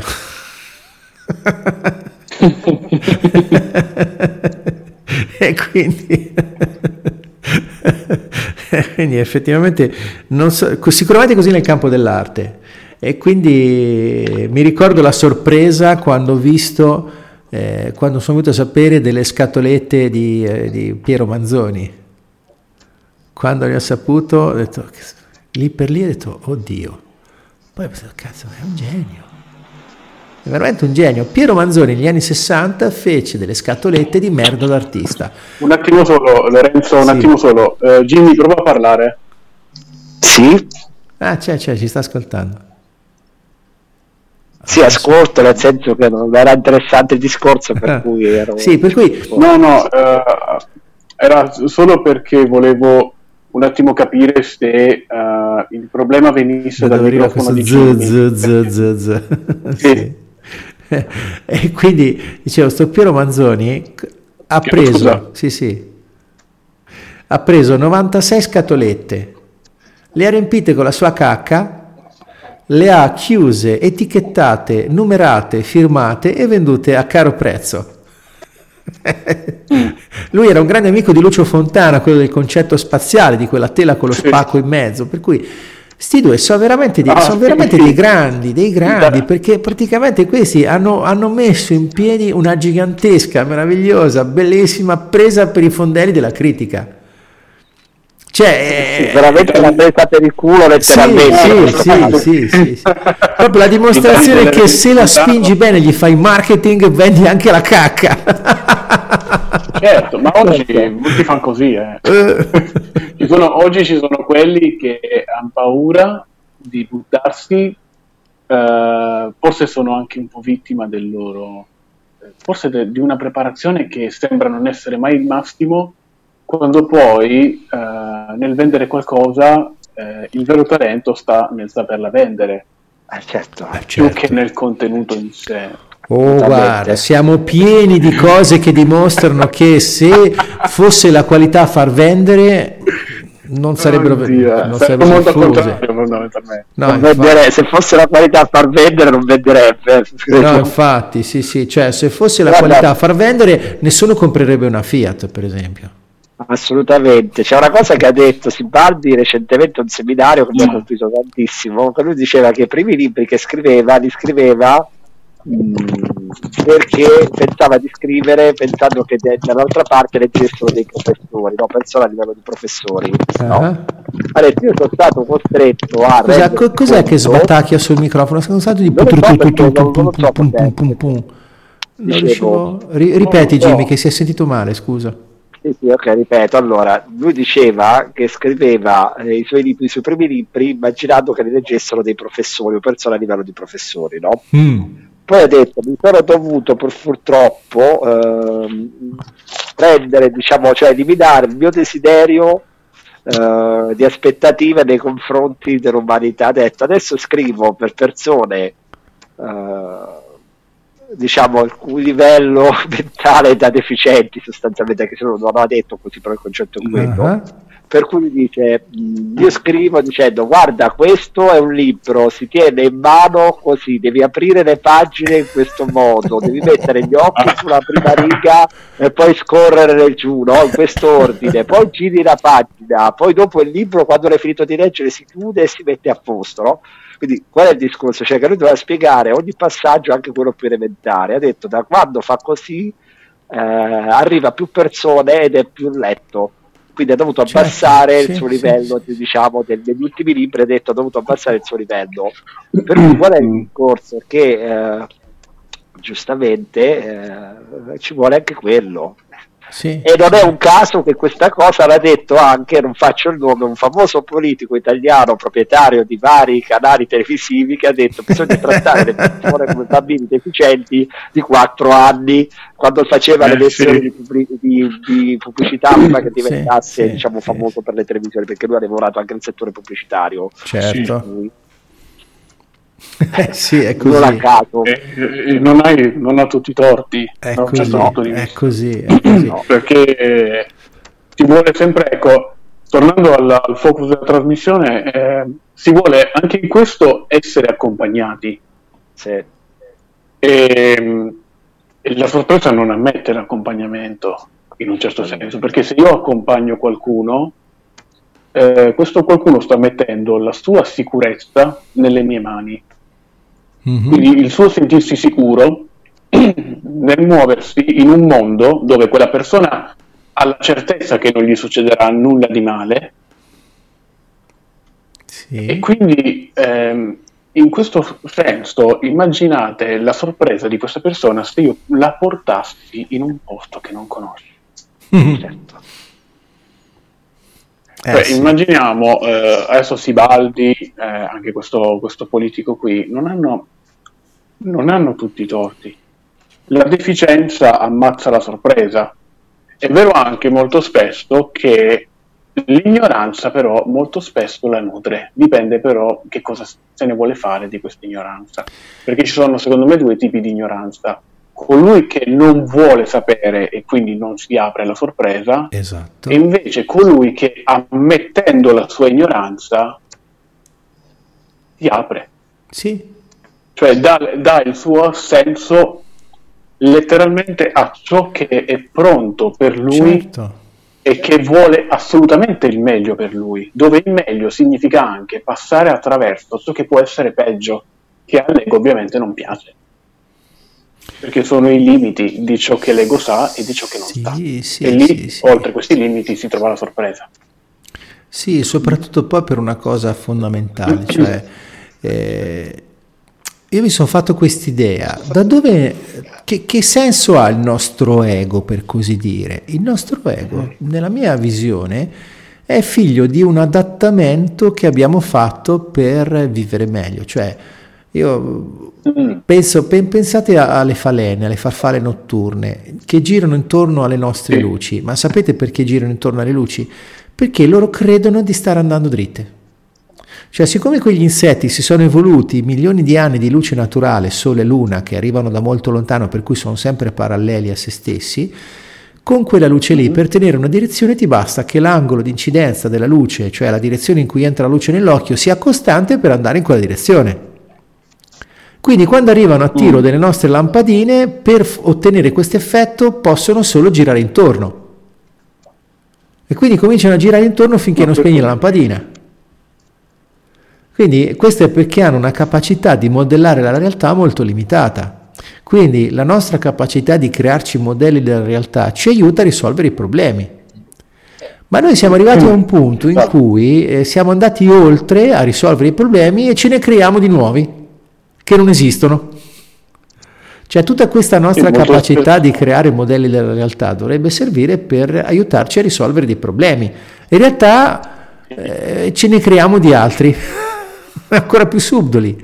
E quindi il nostro ego alla fine viene da quella parte che eh, siccome noi non abbiamo molto istinto per quello che riguarda la vita, impariamo da chi ci sta intorno. E allora eh, noi abbiamo una specie di sistema di sopravvivenza che dice, oye, ascolta, ma quelli, tutte le generazioni che hanno preceduto ti hanno messo al mondo, quindi sapevano come si vive. Quindi perché non fai come loro? Perché, cioè, meglio un infelice vivo che un felice morto, eh? Beh, certo. Che te ne fai della felicità se muori di fame? Capisci? Assolutamente. E in questa, nell'esagerazione di questo sistema ci incastriamo in dei modelli egoici che nonostante ci consegnino all'infelicità certa, eh, vanno bene così perché la ricerca della felicità forse potrebbe portarti a fare morire. non so se, se, se, se sono stato chiaro? Sì, sì molto. e quindi quello, quello, che, quello dicevi, che dicevamo esatto. della trasmissione, no? Sì, eh. sì, sì. La sorpresa, la sorpresa è la capacità di far arrivare le cose come non le hai mai viste prima, come non le hai mai sentite prima, come non le hai mai toccate prima. Quindi è come, non so, il titolo di Troisi, pensavo fosse amore, invece era un calesse. Anche quella è una sorpresa. Abbastanza. Eh sì, sì, anche perché alla fine, dato anche che la bellezza è negli occhi di chi guarda, eh, possiamo trovare bellezza dappertutto, anche nelle cose che mm. potrebbero sembrarci un po' bruttine. Ti è, ti è mai successo, Jimmy? Eh. Sì, sì, mi è successo, sì, sì, sì. Me lo sentivo. è qualcosa che puoi condividere con noi? Mm, guarda, in questo momento non mi viene in mente un qualcosa da condividere, non ricordo un momento specifico, per cui mi provi un po', mi hai sorpreso con questa ah. domanda, diciamo. oh, oh, è in tema con la trasmissione, wow! sì, sì, mi un attimo sorpreso con la domanda per cui non ti so rispondere. Va bene, ok. Eh, guarda, io mi sono reso conto diverse volte che, per esempio, io poco più di un anno fa ho fatto un incidente in moto e senza quell'incidente io non sarei qui a parlare con voi in radio, per esempio. Eh. Non avrei neanche conosciuto Paolo, per esempio, perché a te già ti conoscevo prima. Ma senza quell'incidente, senza quella deviazione forzosa dal mio cammino abituale, eh, non sarei venuto a conoscenza di Paolo, per esempio, e non sarei qui a parlare con voi due. È un'inerzia. Sì, sì, sì, è un'inerzia. Sì, sì, sì. E quindi anche se lì per lì vedere la morte in faccia non è stato per niente bello, però alla fine quello che ne è arrivato... Hai avuto me. sì, non solo, eh, non solo, tante altre bellissime cose, per cui... E anche, che sì. è successo anche a me, devo dire che quella cosa mi ha anche a me cambiato la vita, però non in moto, ma ho avuto un incidente in bicicletta, però ah. simile al tuo però in effetti quell'incidente mi ha costretto a ripensare la mia vita al fatto che poteva veramente finire in un attimo e mi ha iniziato a far considerare delle cose che non consideravo più. Infatti il mio orientamento maggiore verso l'aspetto spirituale è dovuto proprio al fatto che ho rischiato di perdere il contatto con la materia paradossalmente ah, ah, ah, o forse sì, proprio sì. perché ho avuto più un contatto verso l'aldilà che mi ha portato poi a volerlo portare qui finché sono qua. Jimmy, guarda, sfondi una porta aperta. Io mo che vado dicendo che il vero lavoro spirituale si fa nella materia. Certo. esatto. Se fuggi e comunque, da... se posso dire la mia, se sì. posso un attimo dire la mia, brevissima parentesi, qualsiasi cosa tu decida di fare, pensare, sentire, provare, a livello conscio o inconscio è già spirituale. È vero? Eh sì, sì. Ma d'altronde Dove la differenza? La differenza è nel, nell'accorgersi. Certo. E se ti accorgi, uno ti sorprendi e due usi, per passatemi il termine, quella spiritualità che già c'è, già funziona, le leggi universali non è che aspettano che ti accorgi, funzionano già. sì, sì, sì, sì, La, usi, la, usi, per vivere meglio, per creare dei sistemi per vivere meglio, prima di tutto uh, come come persona e poi di conseguenza una persona vive meglio, perché ci sono le persone che dicono no, devo salvare il mondo, ho scoperto questo, devo, devo... no, tu non devi salvare il mondo, tu il mondo che mi deve salvare da te. sì, esatto. Quella è la sindrome o del, del Superman o della Croce Rossina, mettiamolo. Esatto. è, come detto, è come quello che ha detto prima Lorenzo. Se non avessi avuto l'incidente non avrei fatto tutte queste esperienze. Quindi, se una piccola persona eh, incomincia a eh, produrre felicità all'interno del suo cosmo, sì. per conseguenza creerà felicità intorno alle persone che le, le stanno attorno, no? Eh, sì, scusate la ripetizione. Sì. Queste persone, se accolgono questo contagio, a loro volta creeranno ulteriori cambi che porteranno eh, un'ondata letteralmente infinita poi di, eh, di felicità e di gioia. E la gioia non è un sentimento, la gioia è uno stato. Sì. Sì, sì, sì, sì, sì. Tra l'altro è quello in cui già siamo, sì, basta sì, riconoscerlo. Sì, Guarda, l'ha detto, ha, de- ha, detto proprio le stesse parole quasi Giorgio Nartone, l'ho sentito di recente, e c'è un eco. C'è un eco. Lo sentite anche voi? Lo sentite anche voi? Allora, dice, sì, adesso non lo sento più, ok. Giorgio okay. Nardone disse che in realtà per una combinazione di intrecci linguistici, nel senso che l'inglese ha povertà di certi tipi di terminologie e siccome eh, i, maggior, i, maggiori esperti di eh, psicologia sono stati quelli del gruppo di Palo Alto o di lingua comunque anglosassone o tedesca, sono stati tradotti eh, in italiano e in altre lingue romanze confondendo emozioni e stati d'animo. Per cui dice le emozioni primarie sono quattro paura, rabbia, dolore e piacere. Mm. Sai che però non sono d'accordo perché... Lui dice che, aspetta, al fine, lui dice che la gioia è uno stato d'animo, lui ha detto emozioni primarie. Ok. Emozioni primarie, ok. E dice, ha detto per esempio, la gioia, secondo lui, non è un'emozione, è uno stato d'animo. Così come il coraggio, il coraggio è uno stato d'animo, non è un'emozione alla fine eh, ha detto anche il coraggio è solamente paura vinta. ok. Capisci? Effettivamente... Okay. Diciamo che sono d'accordo, ripeto, non sono d'accordo ma per un motivo molto semplice, uh-huh. perché è vero che ci può essere stata una maltraduzione, quello ci sta perché il rischio della maltraduzione purtroppo è uno dei problemi eh, diciamo principali delle, delle, traduzioni. Infatti non bisognerebbe chiamare i traduttori traduttori, ma tradito, traditori, come diceva qualcuno. eh, sì, e, che, e che comunque oh, tradire si viene in inglese, per esempio, mercato, mercato si dice trade, trading, tradire vuol dire tradere, portare altrove. Eh? Sì, esatto. Sì. Quindi sta, però diciamo c'è un, un, aspetto secondo me su cui va a riflettere che sono stato a Pasqua eh, al seminario residenziale di Sipardi, scusate se lo rovino spesso, ma sì. avete capito che mi piace abbastanza da ore, no?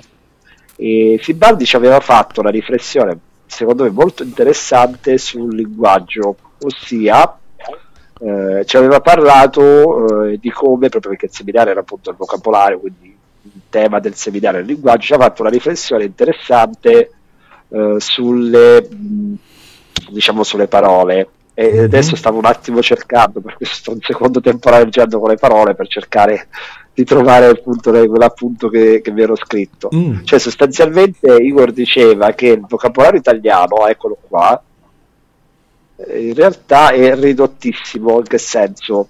Sì, uh, sono d'accordo allora, non c'è un vocabolario, cioè c'è il vocabolario nel senso l'insieme di tutti i vocaboli che compone la lingua italiana, che è il vocabolario diciamo della lingua. Poi c'è quello che viene chiamato il vocabolario attivo. Esatto. Cosa vuol dire? La quantità mm. di parole rispetto a quelle eh, presenti nel vocabolario che noi in media utilizziamo eh, nella nostra vita. Mm-hmm. Allora, il vocabolario italiano ha circa eh, 300.000 vocaboli vocabolario attivo di un italiano nella media è 6500 vocaboli. Sì, sì, sì confermo. Sì, Perfetto. Il tedesco, il tedesco ha 350.000 vocaboli, quindi un po' più di noi, però non troppi. Però il mm. vocabolario attivo di un tedesco è 20.000 parole in media nella sua vita. Uh-huh. Ok? Uh, in, Ingr- in, Inghilterra mi sembra che se ricordo bene che sono un milione di vocaboli e il vocabolario attivo, se ricordo bene, mi sembra che era circa 100.000 parole o qualcosa del genere. Quindi l'inglese medio, un cameriere, utilizza una quantità di vocaboli che sembra un professore universitario erudito di letteratura in italiano, per cui non è vero che nella lingua inglese ci sono meno parole, sicuramente l'inglese è una lingua più semplice rispetto alla apparente complessità dell'italiano. No, Giorgio Nanone si riferiva a quel campo specifico delle emozioni. Sì, avevo capito sì. che faceva un discorso generico, lui parlava proprio del discorso della confusione fra emozioni e stati d'animo che secondo lui è stata generata da queste traduzioni. Ok, quello ci sta. Sì. Eh, sì. Era un discorso generico a 360 gradi. Semplicemente un di- lui proprio Comunque, ci ha messo proprio l'appunto. Stiamo parlando, ha parlato proprio espressamente di gioia. Di, di Stiamo parlando di, di, sì, come, di, come, la gioia a volte è ma forse anche più di a volte, è figlia della sorpresa. Sì. Sì. Eh, sì. la gioia per me è la figlia prediletta della sorpresa. Perché... Sì, io credo che sia quel momento, quel momento dove, guarda, guarda caso ragazzi, non ci sono parole. Sapete quel momento dove vieni colto, ecco, colto di sorpresa sì. Assolutamente. Ecco, è quel momento in cui tu trattieni il fiato e in quel momento in cui il tempo sembra allungarsi, sei letteralmente fuori dalla tua storia in tutti i sensi. Mm. Il tempo non viene più calcolato per, per, un, per, un, per, un, piccolo lasso di tempo. Tu sei fuori dal tempo, sei fuori di te, non sei tu. Sì. Sì. Ti sta creando un qualcosa che nel tuo sistema, nel tuo modello, in ciò che tu stai, nel tuo governo, con tutti i tuoi ego, tutte le tue personalità, che eh, come dicevi tu Lorenzo, facendo l'esempio della tua scuola, eh, credevano di sapere tutto, viene tutto, viene tutto a cadere, cadono le maschere. Sì. In, in, un secondo, letteralmente. Ed è sì, stupendo. Sì, e non ci sono parole perché non, non, non ci sono. Bello è magico. Sì, sì, sì. Un'altra cosa che ho notato e che mi ha sorpreso è che abbiamo una pletora di parole per definire cose negative e quando cerchiamo di ribaltare quelle affermazioni, quelle accezioni negative in cose positive, facciamo fatica a trovarle. Sì. Eh cioè usiamo tanto la lingua per lamentarci, per raccontare le cose brutte e facciamo così poco esercizio di raccontare e dire cose belle che alla fine abbiamo perso le parole per farlo. Esattamente, perché siamo abituati a quello, all'ambiente che, che, che ci circonda, o meglio a ciò che abbiamo imparato eh sì, da quell'ambiente. Eh sì. C'è una, c'è una, bella frase che sicuramente conoscerete perché è molto, molto conosciuta, che eh, sei la media delle 5 persone che frequenti ogni giorno. Se queste 5 persone usano le parole in maniera costruttiva e, e eh, sostituiscono eh, la pro, il, la, anche, la, anche il semplice, la semplice parola problema mm-hmm. con difficoltà, già c'è un cambio, c'è un piccolo passo avanti. Ho un'amica che mi riprende ogni tanto quando dico la parola problema, lei mi corregge e dice ah, ah difficoltà, è più bello difficoltà perché c'è la sfida. Perché se tu dici problema ti arrendi, se c'è difficoltà c'è la sfida. Eh, mentre io ho un amico, che lui mi fa ridere, non usa la parola problema, dice una frase del tipo mm, qua c'è una soluzione che ancora non ho visto. ecco, c'è la sorpresa. Cioè, non, non, non, si parla neanche più di sfida con difficoltà, sì. come, come, nel caso di difficoltà, ma mm, c'è una soluzione che ancora non ho visto, cioè non sono ancora andato nella realtà in cui c'è una soluzione che mi sorprende. Ma ti faccio una domanda tra la serie e il faceto, Paolo. Ma sei sicuro che alle volte ispira, esiste, ispirato, quindi adesso quando, esiste quando guarderò una donna Dimmi Lorenzo, scusa. Dicevo, dicevo, ma siamo sicuri che poi il problema che vediamo esiste davvero? Esatto, questo è un pezzo in più. Dipende sempre la, dall'approccio. Eh, perché a volte, capisci, a volte ce li creiamo noi i problemi.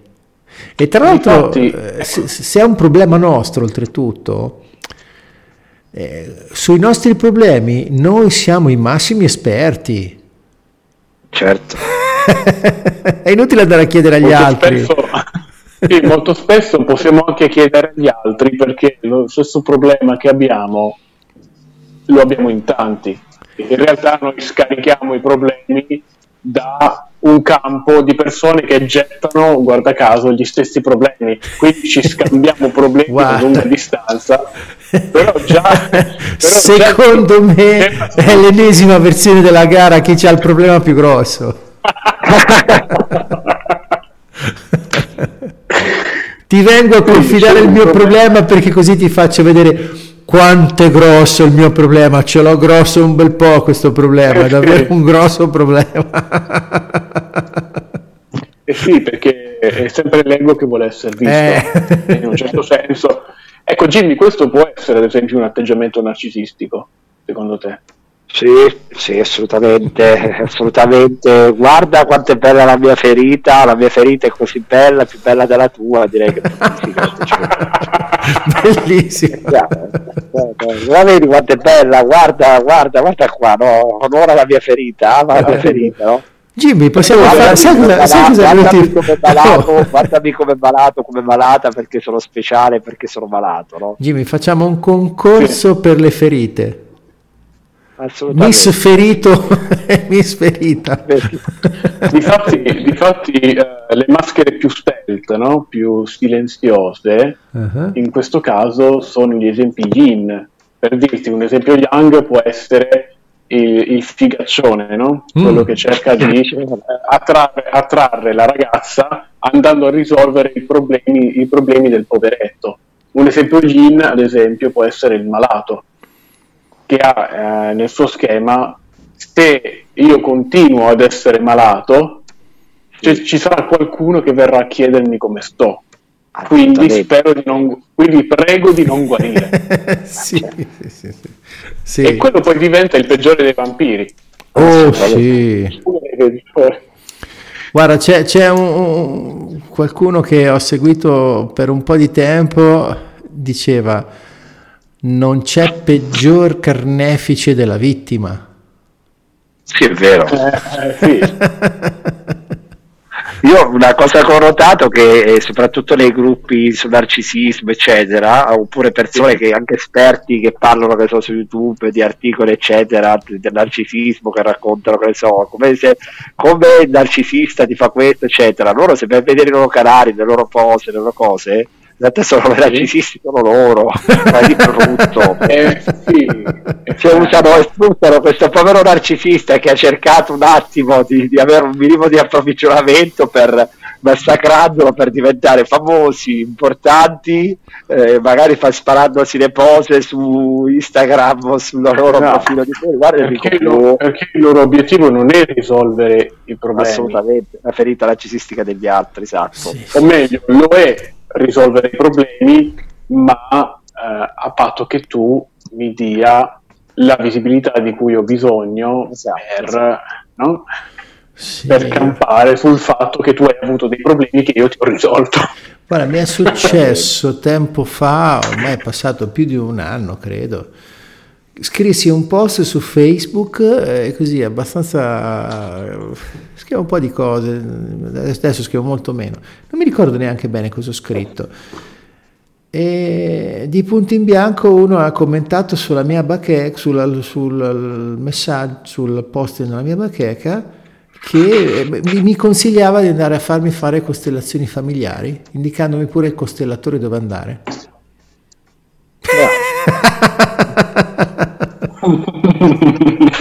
Cioè, Beh, poteva pure di farti vedere da uno bravo a questo punto. Cioè, sì, guarda, era...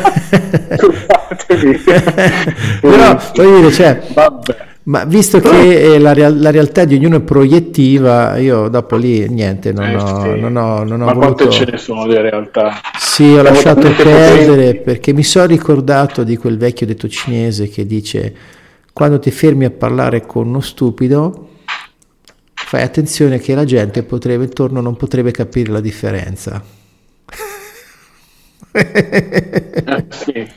No, questo non era stupido perché per carità non era stupido però eh, soprattutto l'ho, l'ho visto, l'ho, l'ho, percepito molto invadente perché ha proiettato un qualcosa che ha visto lui su una frase scritta tra l'altro poi che su uno scritto cioè voi che ascoltate la mia voce sentite il mio tono sentite il, il mio ritmo il, sentite il, eh, certo. sentite anche il paraverbale, non vedete la mia postura perché c'è, c'è, solo l'audio, però già dall'intonazione, dal ritmo, dalla cadenza si sentono tante cose, tanti, tanti sottointesi che passano, ma da un messaggio scritto.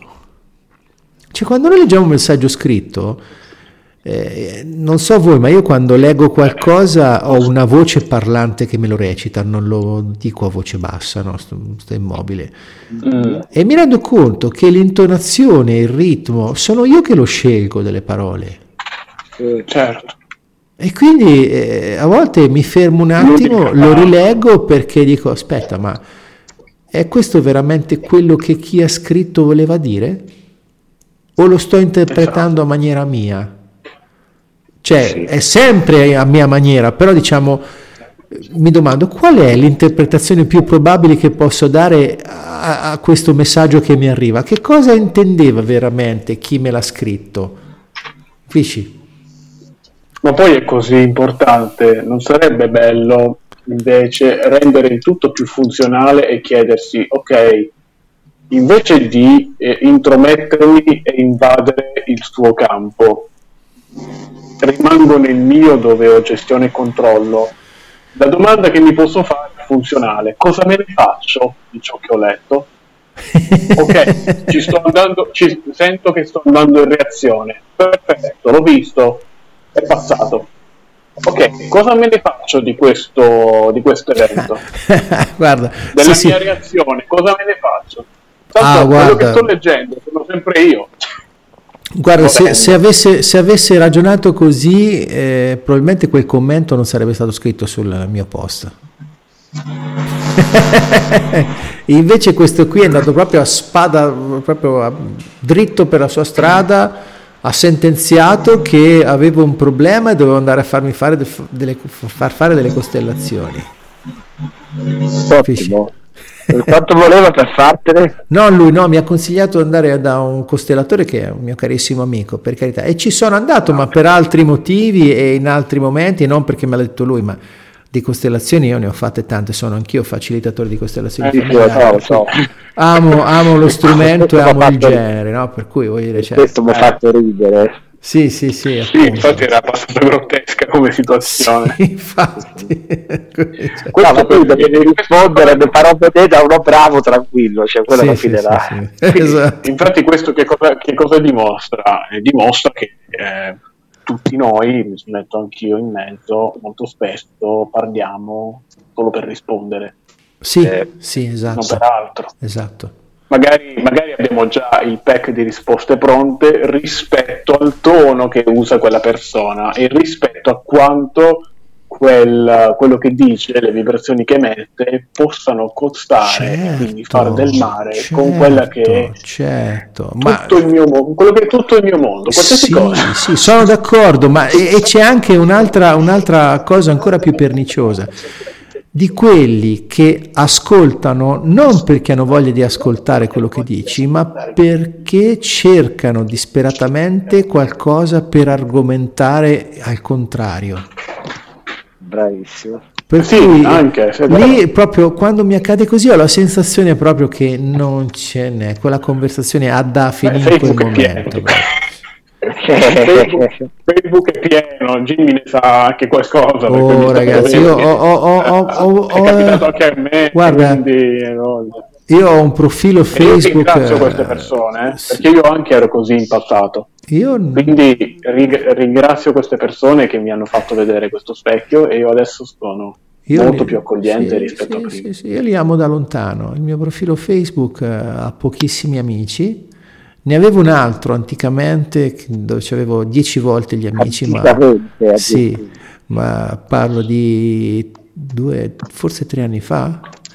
Eh, l'ho chiusi perché ero stanco di Facebook, eh, poi ne ho riaperto un altro per le cose, per le sorprese della vita. Adesso in questo profilo ho pochissimi amici e di questi amici ne seguo veramente pochi perché ci sono alcuni che man mano che leggevo la bacheca eh, pubblicavano sempre la mezzo, cioè no, non seguire più. Sono ancora amici perché per carità mm, mi hanno chiesto loro l'amicizia, ok, li, li, sento amici nel cuore, però li amo da lontano, per così dire, anche telematicamente.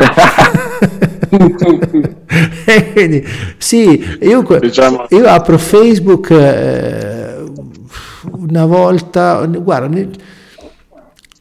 ho, l'ho aperto ieri per pubblicare l'evento di, di quello che stiamo facendo adesso, e, e, ma mediamente lo aprirò una volta al giorno e non ne sento la mm. mancanza, anche se quando comincia a scorrere la bacheca quella volta al giorno dico... Sì, Devo dire è che eterno una... ripetersi dell'uguale, anche se ci sono dei, dei, dei post che, che, che, con cui sono d'accordo, però li, spesso li noto tanto simili. e quindi sì. mi diverto di più a, diciamo... a, parlare qui con voi, ragazzi. mi diverto molto meglio. Eh molto meglio questo, sì.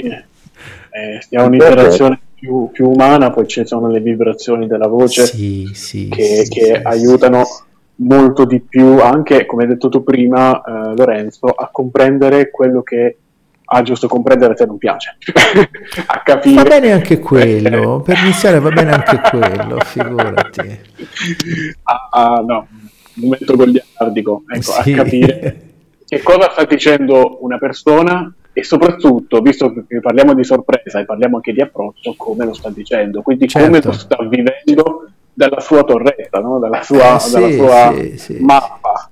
Sì, sì. Infatti, stavo pensando a una cosa che mi è passata di mente, vabbè, dopo la ricorderò.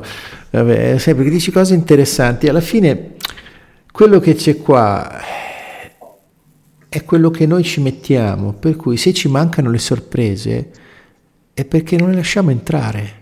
Come diceva quel saggio, tutto quello che conosciamo lo conosciamo in modo imperfetto. Solo quello che ignoriamo lo ignoriamo perfettamente.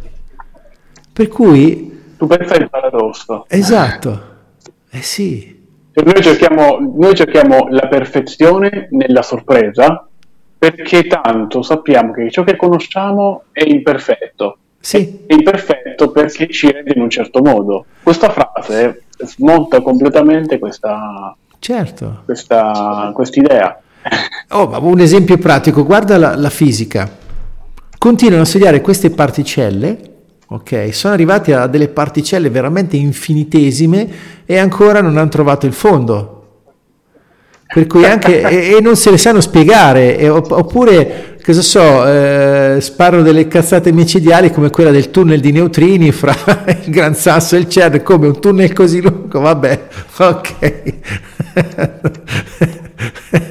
Quindi, cioè, eh, tutto quello che noi sappiamo, in realtà lo sappiamo è sempre una piccola parte di quello che c'è da scoprire, di quello che ci manca di sapere.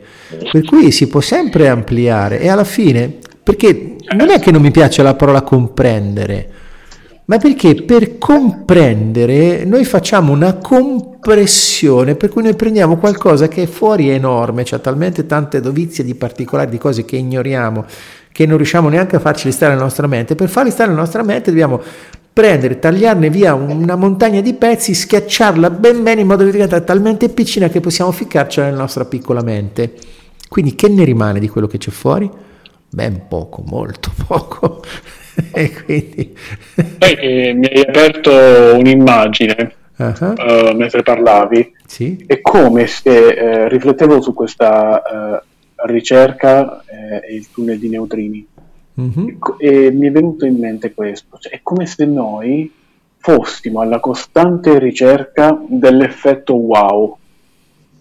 Sì. Quasi dipendendo dalla costante ricerca di questo wow. Pensateci un attimo, ma io dipendo dalla sorpresa e quindi la cerco. Ma solo cerco la sorpresa. Eh, ma solo in apparenza, secondo me. E se la, e se la sorpresa la, la, trovo con l'idea che la sto cercando, ne sarò sorpreso.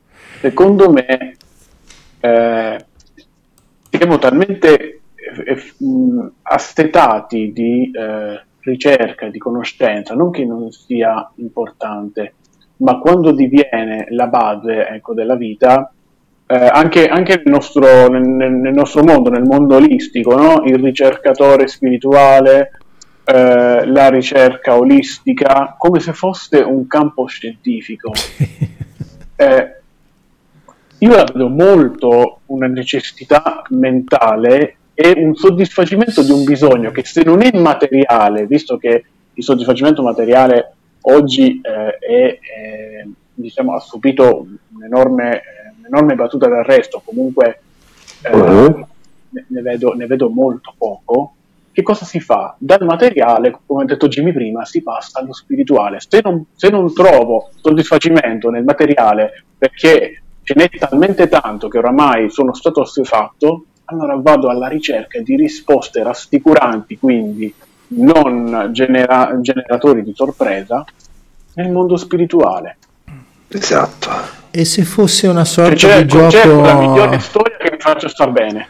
E se fosse, e se esatto, fosse esatto. una strategia tipo quella della volpe l'uva? Ah sì, anche. Anche. Eh. anche. Visto che non posso diventare ricco e non posso permettermi tutte quelle cose che vorrei comprare, allora vado a fare lo spirituale così. Eh, sì. Eh, dici. Esatto. Anche perché Come poi, onestamente, in onestà, la sensazione che ho è che più indugiamo nella mente a razionalizzare per cercare sorprese di novità, e più invece ci attacchiamo al solito e più le teniamo lontane.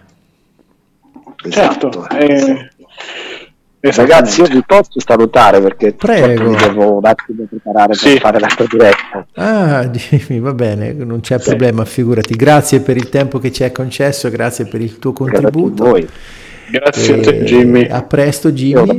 È stato un divertimento. Sempre grazie, grazie ancora. Ciao, Jimmy. Ciao. Ciao, ragazzi. Ciao. Bene, Paolo. Eh, quindi siamo qua. Abbiamo ancora un quarto d'ora, circa 16 minuti. Mm e è stata una portata sorprendente. sì, è vero.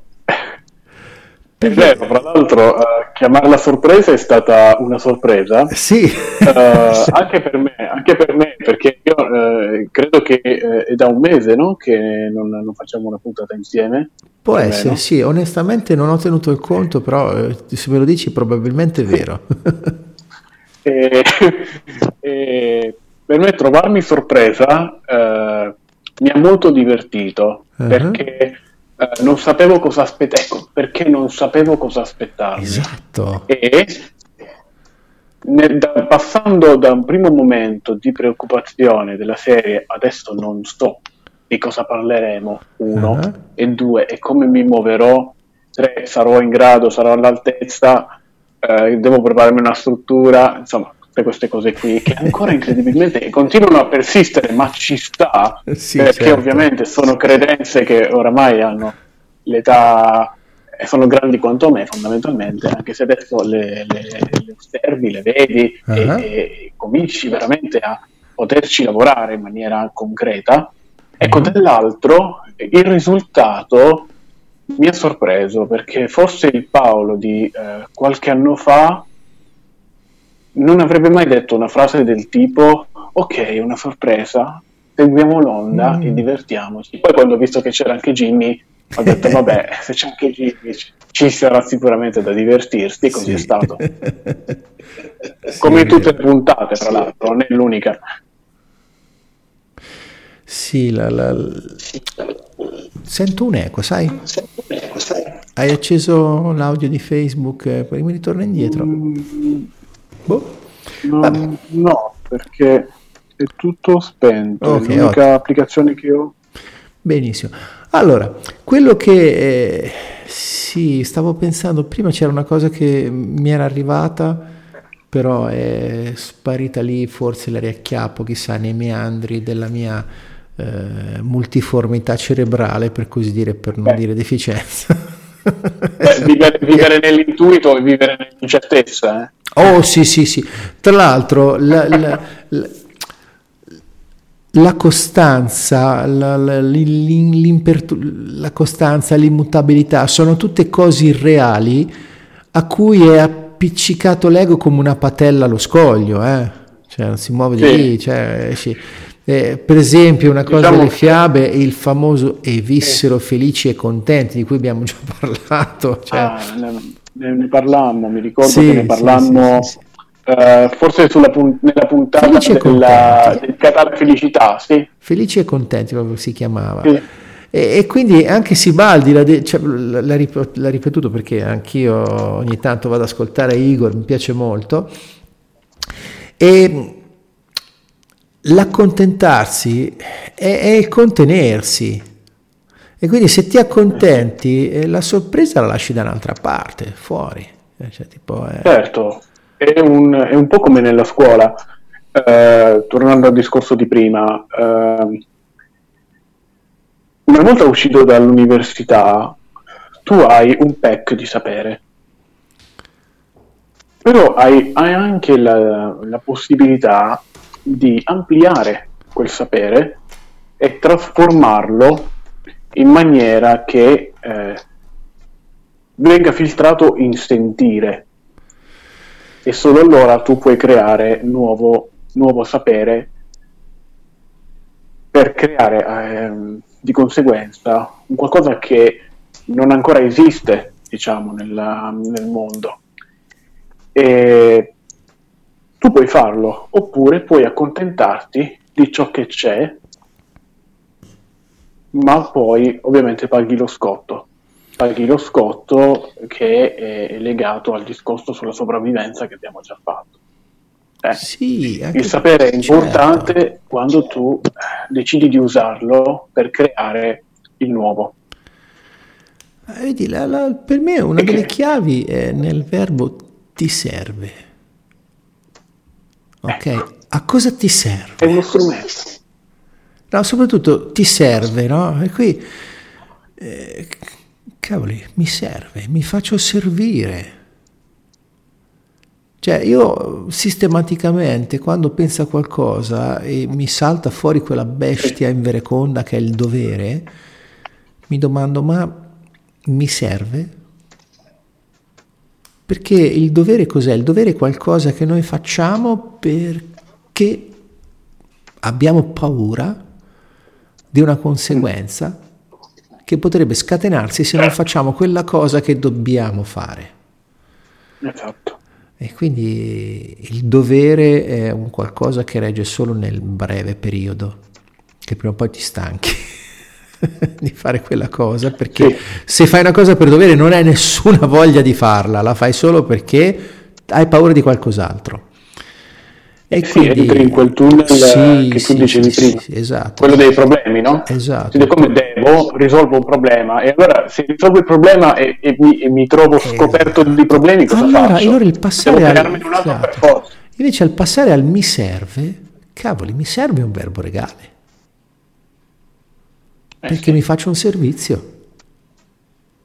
Mi serve quella cosa. È vero che mi serve? No, Oppure Infatti, sì. Ah, se mi serve Infatti, mi faccio un eh, servizio. È molto bello quando gli insegnanti, ad esempio, parlano di strumenti. Io certo. do strumenti, sì. poi se vuoi ampliarli, se vuoi usarli, se non vuoi usarli, se non vuoi ampliarli, se vuoi modificarli, sì, guarda, alla fine... Alla fine diciamo certo. che la, certo. la, scuola, la, scuola, non ti insegna la decisione, ecco. No, ma soprattutto in Italia la scuola, cioè, allora, è mia opinione che eh, chi va a insegnare non, dovre, non serve solo che abbia le nozioni da insegnare, ma serve che abbia anche la capacità di trasmetterle e soprattutto abbia la voglia, la passione di trasmetterle, perché gli certo. insegnanti che mi hanno lasciato un, un semino, qualcosa che ancora eh, amo e di cui sono grato, sono insegnanti che avevano passione nell'insegnare quello che insegnavano. Gli altri ho anche dimenticato le facce. Ci sono degli insegnanti che porto nel cuore perché mi hanno insegnato delle cose che magari non ho più usato, però mi sono piaciute, mi sono divertite mm. e mi hanno insegnato qualcosa che eh, ho sentito bello, perché anche loro ci mettevano passione.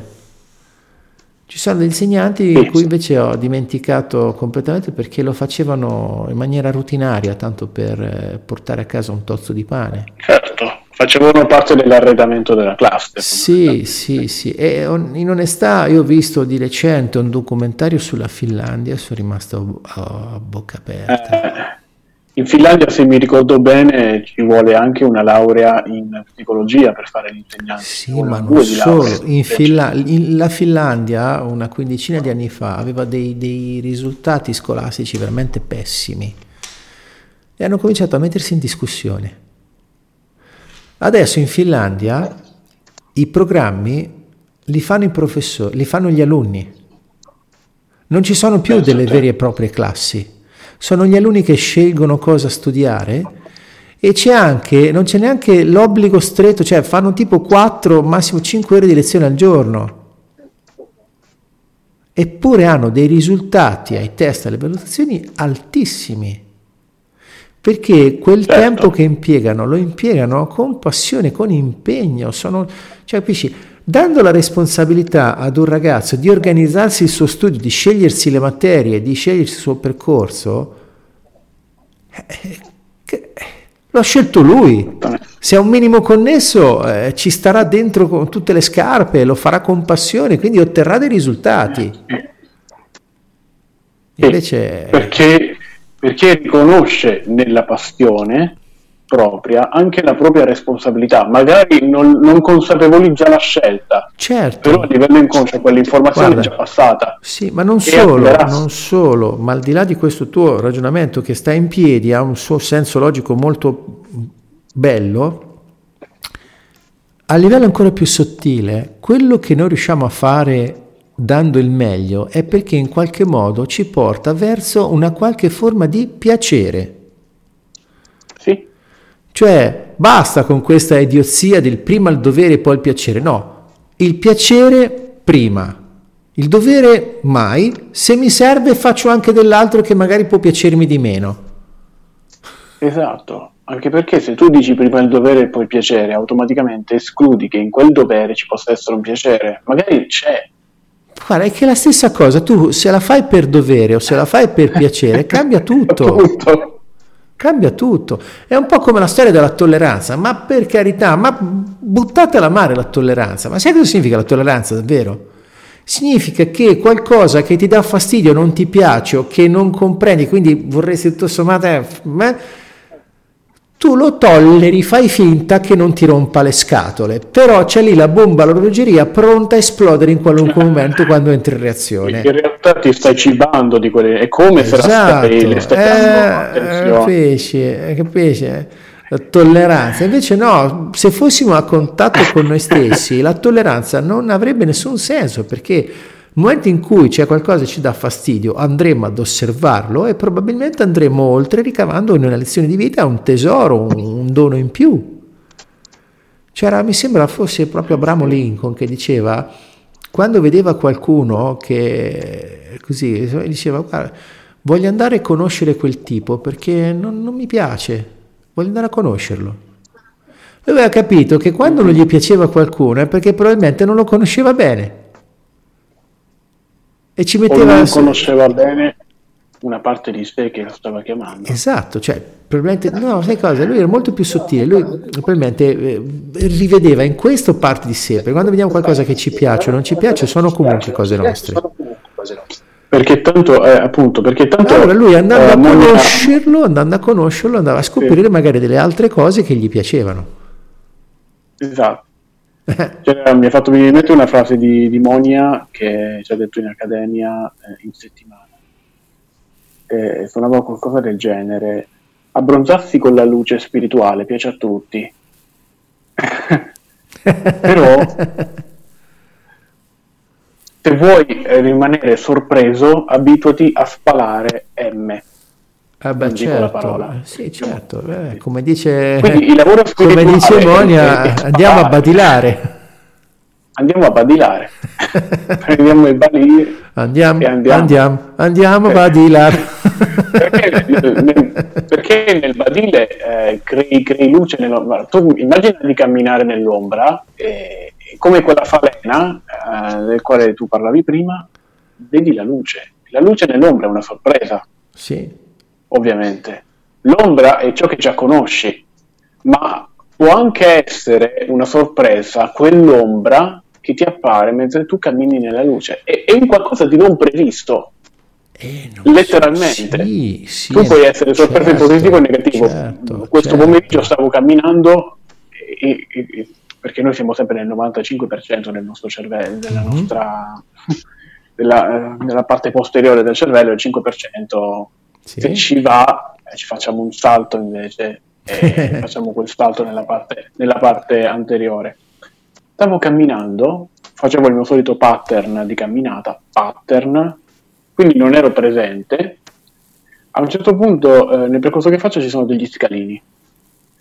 L'ultimo scalino non l'ho contato inconsciamente e, ho, e sono sceso di due gradini. Ho sceso due gradini e ho rischiato di farmi male. Certo. Ma nel momento in cui stavo scendendo quei due gradini, non sentendo l'ultimo, il gradino fantasma, non, non sentendo, ho fatto, ho fatto uh, tipo quel, quel, sospiro, il tipo, cavolo, c'è, c'è un'incongruenza. Quanti gradini ho contato? Dove allora, eh, quando è successa questa cosa qui, mi sono fermato, mi sono seduto sugli scalini e la domanda che mi è venuta in mente è in quale realtà io stavo camminando?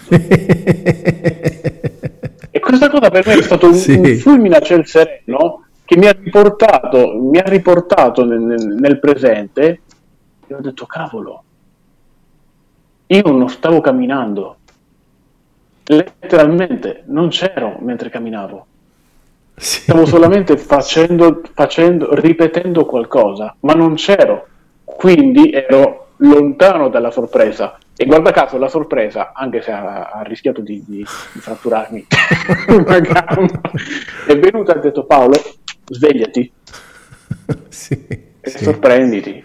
Sì, sì, sì, sì. Guarda, c'è, c'è un un bellissimo episodio delle, de, de, delle comiche di Stan Laurel e Oliver Hardy, Staglio Olio per gli italiani, si intitola in sì. italiano Oliver l'ottavo, dove c'è praticamente eh, Olio che riceve, eh, così risponde a un annuncio matrimoniale, vanno da una vedova che voleva risposarsi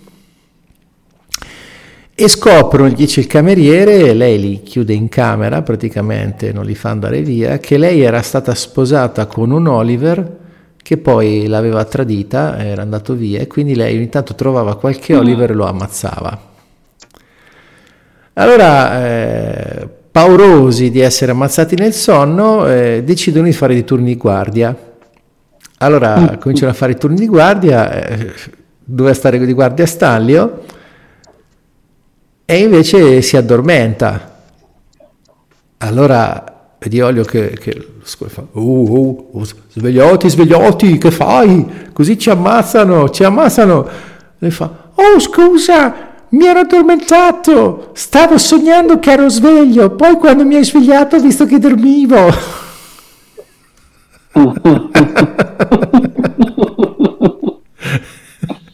vedi loro, nella, loro nella, nella loro ecco, sono dei geni sono, sono, sono geniali. Geni. Sono Stavo sognando che ero sveglio, poi mi hai svegliato e ho visto che dormivo.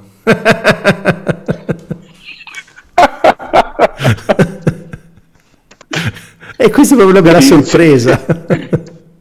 Appunto, se, se, tu hai però uh, anche la chiave per comprendere una frase del genere, cioè tu rimani sorpreso, dici no cavolo, questo è un genio, non è un sì. comico, con questa voce da farfetto ha detto una genialata. Sì, sì, ma poi Poi, tra l'altro c'è, c'è, un film su Stanley Olio eh, che in questi giorni al cinema potrei andarlo a vedere. Eh, se io ti dicessi, uh-huh. se io ti dicessi, poi ti lascio continuare, che io eh, mentre camminavo eh, per Padova lunedì abbiamo studiato anche le lettere ebraiche in accademia. Uh-huh. Se io ti dicessi che mentre camminavo per Padova, uh, su uh, le strisce pedonali, uh-huh. mezze graffiate, mezze, ho visto tre lettere ebraiche in fila, separate da altri segni, e io sono caduto dal pero, come si dice. Io lo guardate, possedevo gli strumenti e che cosa, che cosa ho fatto?